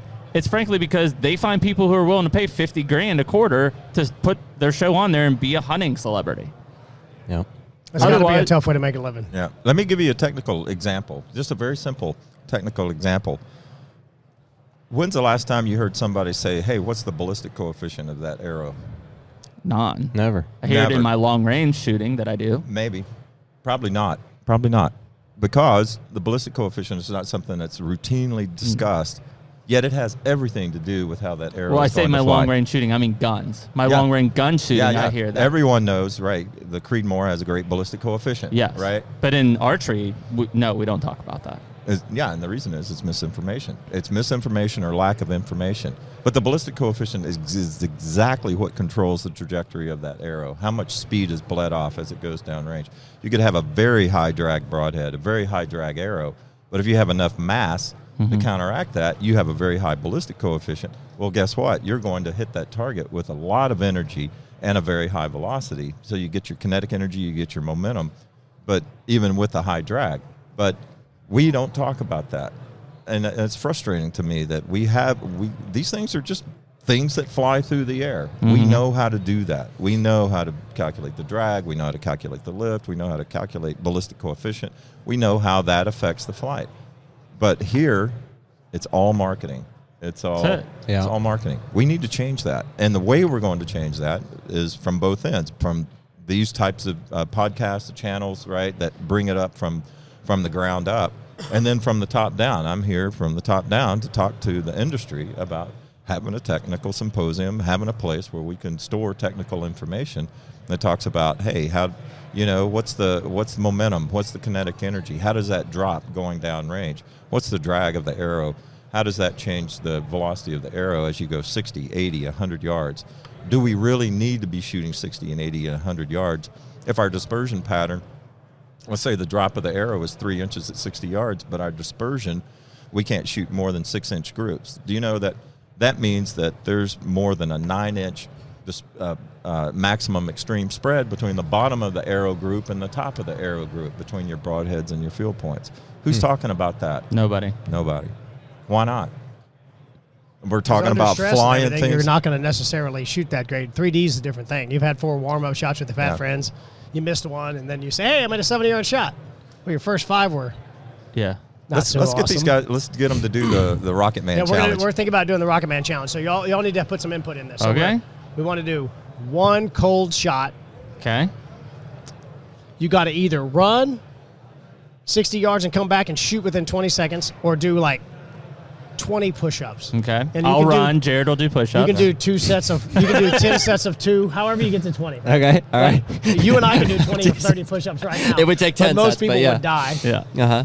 And then you got to grab your bow and shoot 60 yards, one shot, Okay. and send it to us. Okay. So should we? Should we do that for a week, one shot And every day. document each one of them. Okay. No, and send us the group size. Should we run that? Should we run or push ups or what do you think we should do? We want some stress. You're excited.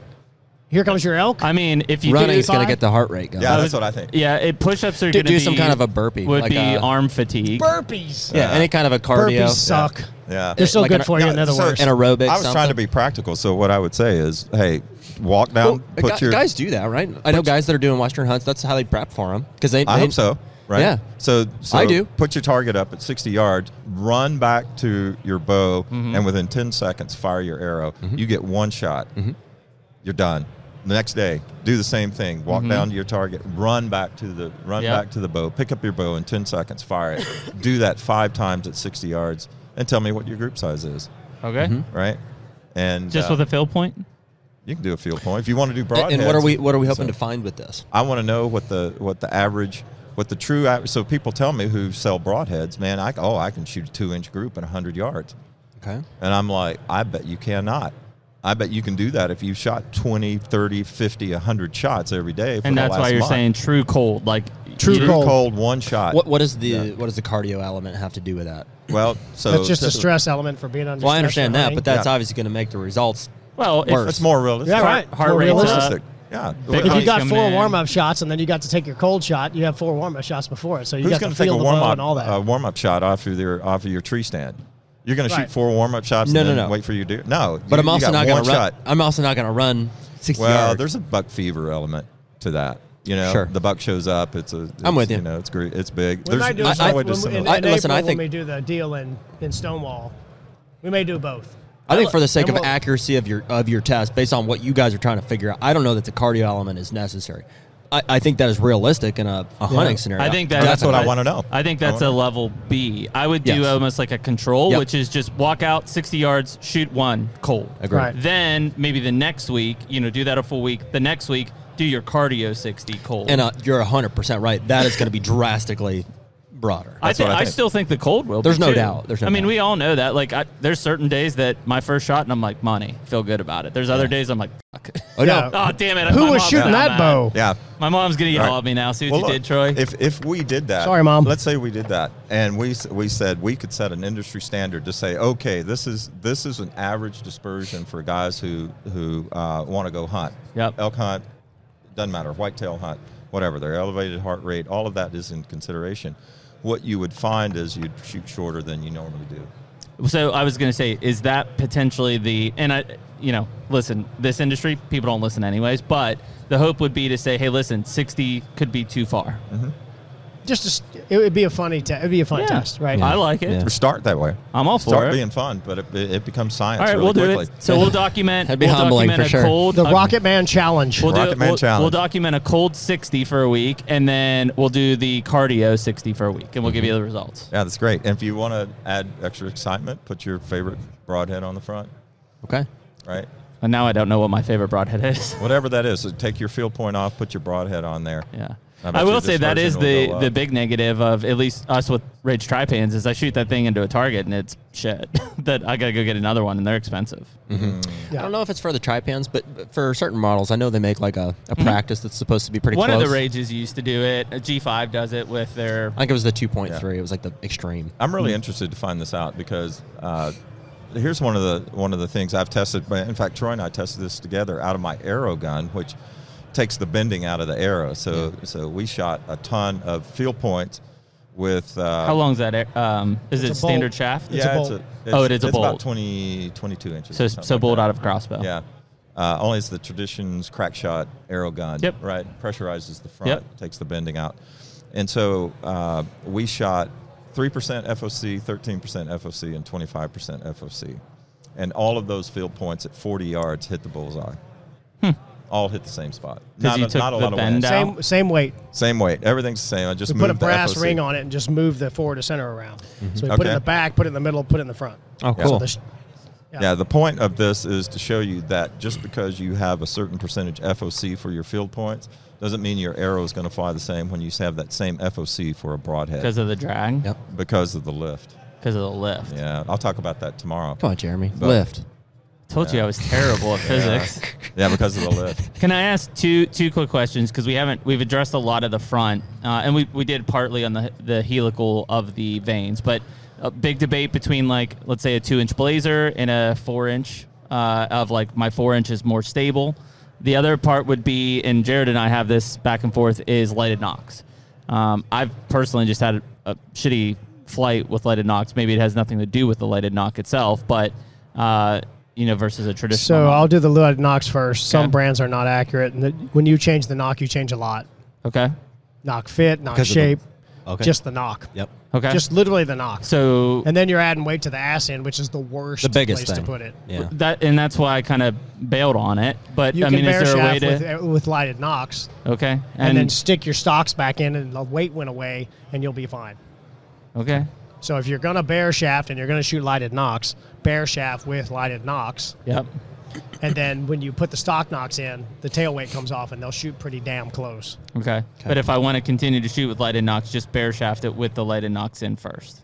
The correct. Gotcha. And then um, the one the any lighted Knox RA industry with the sleeve systems, you should not be hunting with those. Those things are not that consistent. What do you mean slave systems? They have ones that where the the, the base knock is a certain diameter, and, And it'll then you fit, put the sleeve in. It'll fit a and, Oh. two six four, a Yeah. two hundred four, Yeah, right? yeah, yeah. You're you any, are eh, just generally speaking, any one size fits all is not going to right. be your best. so case. we've Got it. actually found, um, and they're not sponsors of mine, but we found the Luminoc to be one of the most accurate knocks. Interesting. Consistently, I mean, they're the. I mean, they're the original, right? Well, they use a stock boning, real knock Yeah. Yep. with the little deals on the side that bite Yep. into the shaft. So it's a stock knock, and everybody else is reproducing the knocks. Got it. And we found them to be more accurate. And I, I'm g- when I go nail guy hunting, which may be a spot and stalk thing in February, I'm not shooting lighted knocks. Got it. I'm not. I mean, it just it's a big damn animal. I got to shoot it in the right place. I'm not having a lighted knock make it just just And that's been again. if that's- it happened. I just Yeah. want my dumb arrow to be as dumb as possible. Yeah. Just a Interesting. stupid projectile coming Okay. off. How of the about thing. fletchings? I can try that. Hit Yeah. it, Daryl. Grip it. Oh, we're going down the rabbit hole now. Okay, what's your question? So basically, you know, um, and it really was probably when the like the whisker biscuit came out. Of, but a lot of people it's shoot pronounced whisker biscuit. whisker, Whisker. Uh, the two inch like blazer vein, right? Uh-huh. Two inch versus I, a lot of people say, well, no, don't shoot that two inch, shoot that four inch. It's more stable. Okay, let me ask you a question. What stabilizes an arrow? I have no Is idea. it lift or drag? We just went over my physics. That's grades, so- 50 50 drag. lift. Oh my gosh, it's lift. Yes. But why? 50 50, and I've, But my why, math was why off. is it lift? Why Oh, oh, lift stabilizes an arrow? Um, okay, I'll try to explain this. Yeah, I'll see hit if me. I can do that. Yeah, pick up Jake. To our Big Jake- dumb Big brain. Jake. Jake's Big arrow. I Jake. call it Big Jake. Big Jake. Yeah, I had to cut Big Jake down a little bit to get in the suitcase, but okay. okay, this is Big Jake. All right. So when an arrow flies, Here, I'm downrange- gonna pick this up. under Thank you. your arm. Mm. There you go. Now we're Hello. good. Yeah. Yes. Okay. When an arrow flies like this, what happens? It pitches up. Yep. It gets lift off the broadhead. Yep. It gets lift off the fletching. Mm-hmm. Okay. When the arrow is flying, it's pivoting around the center of gravity. Yep. What makes the arrow stable is this lift times this torque arm to the center of gravity. And this is unstable. It tends to push the arrow up.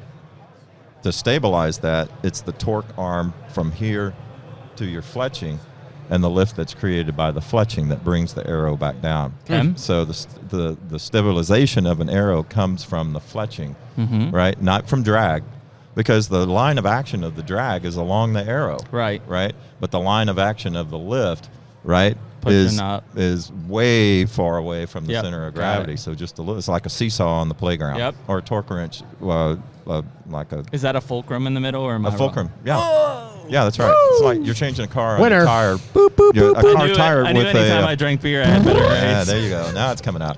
So The numbers are It's a- they're starting to it's come a- out one here. thing about that four-way. though is if this, if you put the point weight forward, Yeah, fulcrum moves up. then the less and fulcrum less. is much longer. yeah, the Okay. destabilizing fulcrum is less. The stabilizing fulcrum is So if or I put- stabilizing It's torque like a arm is pry higher. bar. So if I put more weight forward, Ah. do I have to have bigger fletchings in the back? No. No, smaller. Smaller fletchings. Yeah, it's a right. torque It's, arm. it's more efficient. This piece is more efficient physically, Yep. and you can shoot tiny fletches. I shoot one and a half inch long feathers that are half inch tall. So Whoa. f- just for fun, well, it wasn't fun when it happened. I lost fletchings off of my arrow, so I was essentially shooting bear shafts just for fun. I had like six bear shaft arrows, and I was like, eh, let's see how they shoot. You know, I didn't notice any difference. Like at 40 yards, They shot fine. yeah, they shot fine. Then your bows, your bows in your tune, bows arrows in in tune. tune and arrows in tune. I fi- and I thought that they were, and I assumed that that was now the shoot them case, through but- paper at, at 40 yards. Well, Quick, I think right? that's And see probably what you something get. that we're going to do here, right? Yeah. Do paper tune for the bear shaft? Well, yeah, I mean, knock tuning out of the gate and bear shaft tuning seems like a no-brainer. Why are why are we not doing that? Well, and it, it is funny because, um, in, in fact, I think it was Target Archery guys who were the ones who were like, yeah, I shoot four inch fletchings, not those little two inch pieces of shit or whatever. Well, I- let's talk about that. We didn't talk. We didn't discuss that. Okay.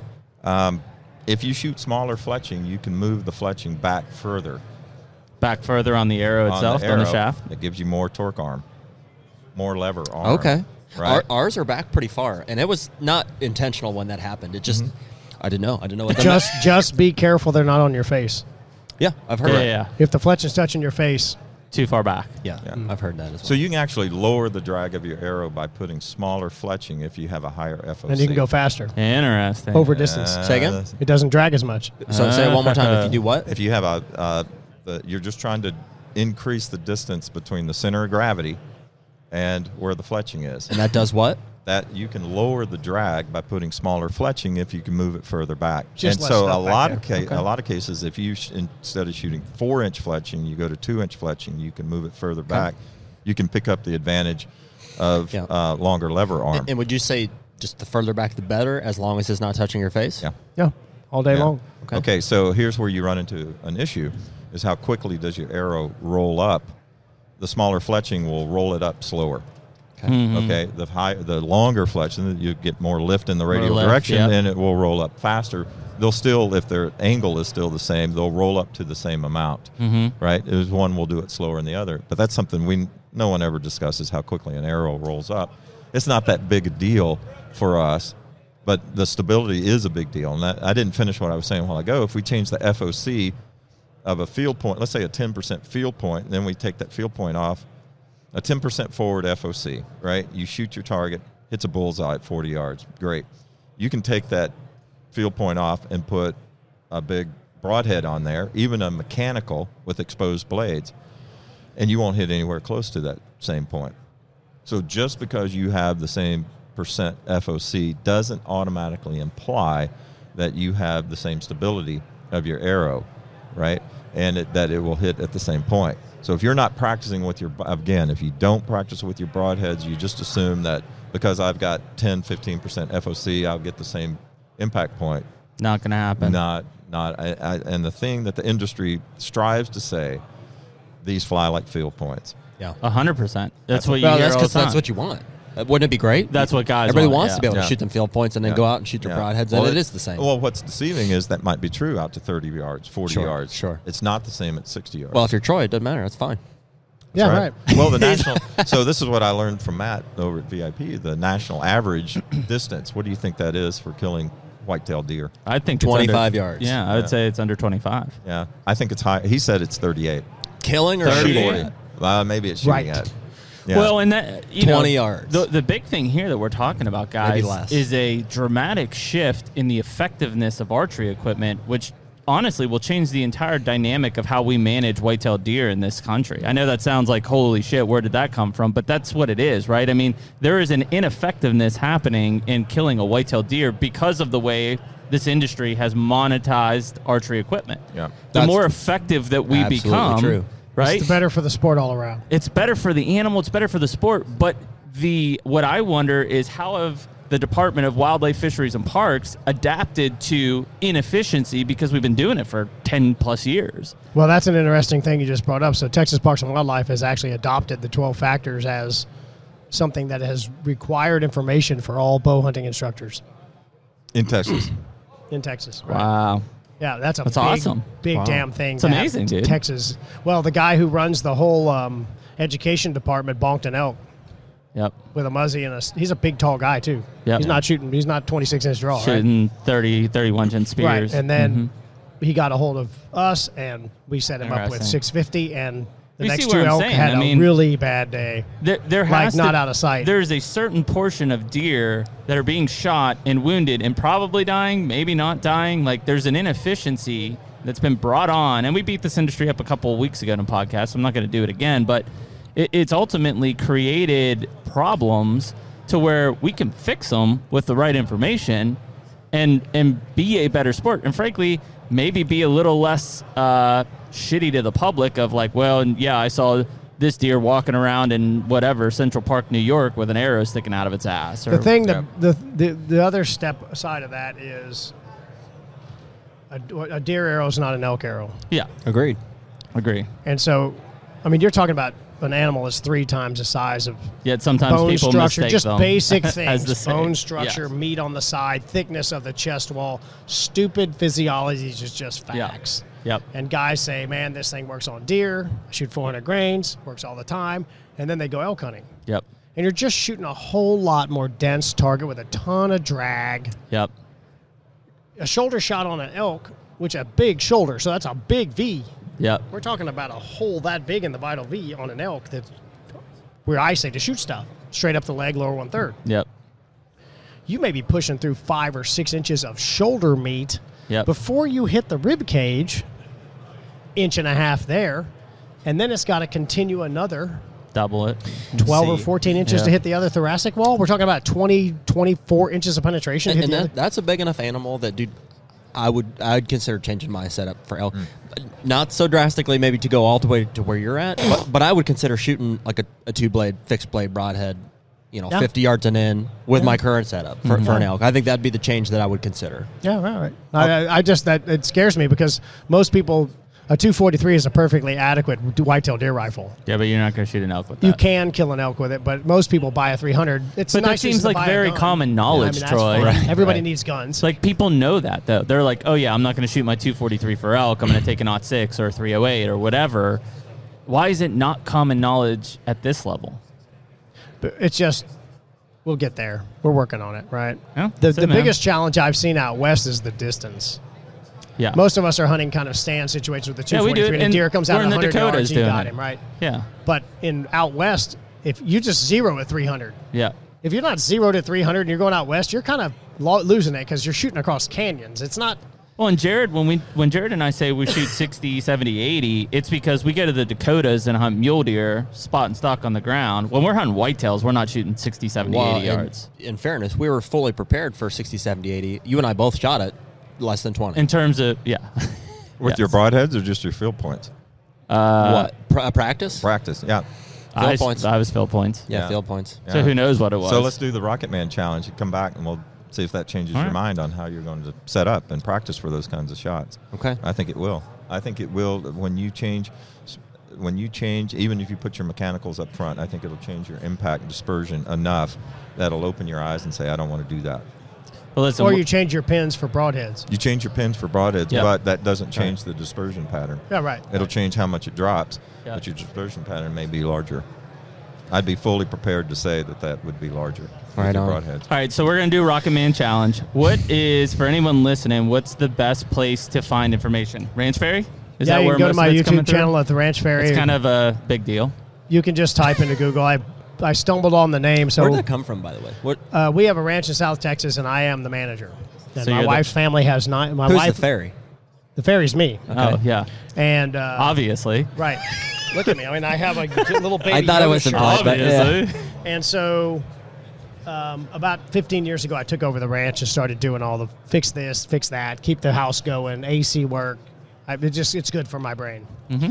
And um, I started calling myself the ranch fairy. And people would be like, "Where's the big bucks? You've seen the cameras lately? Da da da. da. Can you make me dinner reservations?" And and God help, the AC's got to be working. We're not going. Okay, well it's not working. Okay. So, when I started my channel on Google, you're either you get a lot of hits Yep. or you're super unique. Yep. And I said, hmm. And I went to GoDaddy and I typed it in there and they said, ranchferry.com is available. And I said, oh, wow. Bought that, typed it into Google, and nothing came up. Like Fairy Ranch for some horses or something. Mm-hmm. And I went, that's a freaking winner. Yeah. Super. Unique. Totally, Fairy's not the tough guy, freaking Yeah. Mm-hmm. tattooed up, flat brim. Yeah. Yeah, archery I don't know if I business. told. Did I tell you this? That I did not contact you for about eighteen months because you had Ferry on the end of your name. And I know was that. like, I was that's a little why bit a lot of worried. pe- That's why a lot of That's people why we come up haven't to me. talked to him till now, but Yeah, Well, right. look, you said you know, hey, and you're hey, if you have problems with arrows, give me a call. And I'm like, I'm not going down there. Yeah, right, The that- ranch with some. Yeah, he single lives in dude. Some Boston. ferry. Oh. Ferry. I'm like, whoa. Yeah, hey, making some money on the whoa. side. Hey, 20 bucks is 20 bucks. what happens on the ranch stays on the ranch. yeah, right. Oh, man. Come to the ranch, baby. so it just took off from there, and it's a, just a unique enough name and brand that nobody forgets it. That's awesome. and man. so it really has been fun. I like I said, I did not expect this to happen. Well, I- congrats, dude. I mean, Yeah. it's it's a cool thing, and you know, um, you know, it's funny when we talked earlier. You know, you're like, yeah, I kind of like don't belong in this thing. You do, you know. And frankly, per this discussion, I think it's more needed than several of the people or a lot of people in this building. Um, Yeah. Well, thank you. You know, and uh, thank you for being on this thing because really, for you and Daryl to be on here and enlighten us. I mean, you can see we're we're like we truly the reason this podcast has been put together is because like we want to learn this stuff. Like Right. and and we don't have loyalties and we're not you know over proud of what our setups are we just want to be better hunters and more efficient hunters and like we truly are curious about this stuff and so So you it's know, super helpful. yeah It's fun to do the education piece and have a cool debate and just discuss what man. Oh, you're doing. And Well, we roll like to along. learn, so it's easy. Well, we're gonna It's easy do- for us to sit here and get educated. we're doing the rocket man challenge so that'll be awesome and Yeah. and hopefully it'll it'll bring some data Yeah, and- post that on Yeah. your channel and stuff. Well, I mean, Yeah, Let's in do- fact, Will it do. debuted here. We've been talking about it back and Hey! forth for like three months. about and that? You guys, right? You guys are well, going to be the ones that let's, bring it when out. this is all when you're done and you've kind of got something to talk about let's reconvene and and go back over it you know on on the podcast Yeah, we'll do a podcast of the Rocket Man challenge. I'll do I it love too. it. I'm That'd gonna, be I great. got, I'm gonna try it because I got to figure out for Nail Guy how far am I really gonna shoot yeah man because I'm gonna be pretty jacked. Nail Guy's a very unique animal I that know. are only in Texas, and I've wanted to kill one for a long time. And You I got going this, by like Kingsville or something? yeah, we're going down Yep. down south of Kingsville, and uh, I really, I I'm amped up. If That's that. awesome, I mean, I- man. deer are fine, but those things are that'd be cool. oh, there's not. I don't know a lot of people who have them. No, The guys I know who have them have ten yep, because they got addicted to shooting them Yep. and started going yep. and whacked the hell out of them. That's awesome. But I just don't know a lot of people who have them. I went to Africa and I have a kudu and a buck and a black wildebeest and all that stuff, and and it would it's not going to be the same as an guy. It's just not. It, it- Africa is cool, but I don't know. Texas. Texas man. is Texas. Yeah, Well, listen, boys, we appreciate you coming on Hunter Podcast and joining us here at the uh, ATA show. Uh, look forward to being part of the Rocket Man Challenge. And Rocket Man Challenge. I love that. Yeah, and then let's let's circle back up when we got some results. I'm sure the listeners are really going to appreciate this. This is the first conversation we've had on the podcast. We're 50 plus deep into this on something like this. Awesome. Um, and I think it's really, uh, I- I'm sure we're going to get a ton of feedback on if it. y'all get a lot of questions, which you probably will, start to kind of figure out where the middle is. Hmm. Yep. And we'll just do it again in a few months. Perfect. and talk about what comes in. Love 'Cause it, man. When I first did the first podcast I ever did with a hunting public, they literally didn't publish it. Zach Farrenbaugh was like this. Yeah. His he was freaking out Smoke at all just this pulling stuff. out his ear. right? Yeah. you can arrow tuning. Oh my god. Yeah. And I, I was like, so I called him like two months later. Said, hey man, you haven't put the podcast up. He goes, we can't put that up. People's minds will melt. Well, our email, and I started laughing, and I was like, okay, Okay. bro. And we did another one. It was fine. Yeah. But the first one, Just exploded. they, I mean, Mm-hmm. Well, literally, that was a Zach couple of just- years ago, right? When it was first, like in those Full Metal Jacket days, when people Oh, were yeah. first like, "Oh yeah, yeah. I get it. FOC, wait." Right. Yeah. And then we did one here, and that's when He's it really probably took right. Our off. brains would have exploded at that time. This is good though. This is really good. Well, we appreciate it, guys. Yeah, Thanks thank for you. coming on. Enjoy Welcome the back trip, anytime, yeah. and yeah, we'll have you all back on Hunter po- Podcast. And for everyone else listening, thanks for listening to what is this, Colty? Fifty four, Yes. Something like that. fifty five, fifty 55. All right. Episode fifty five of the Hunter Podcast. So Troy, Daryl, much appreciated, boys. Absolutely. Thank you. Thank you all. See you guys later. Take me. Oh,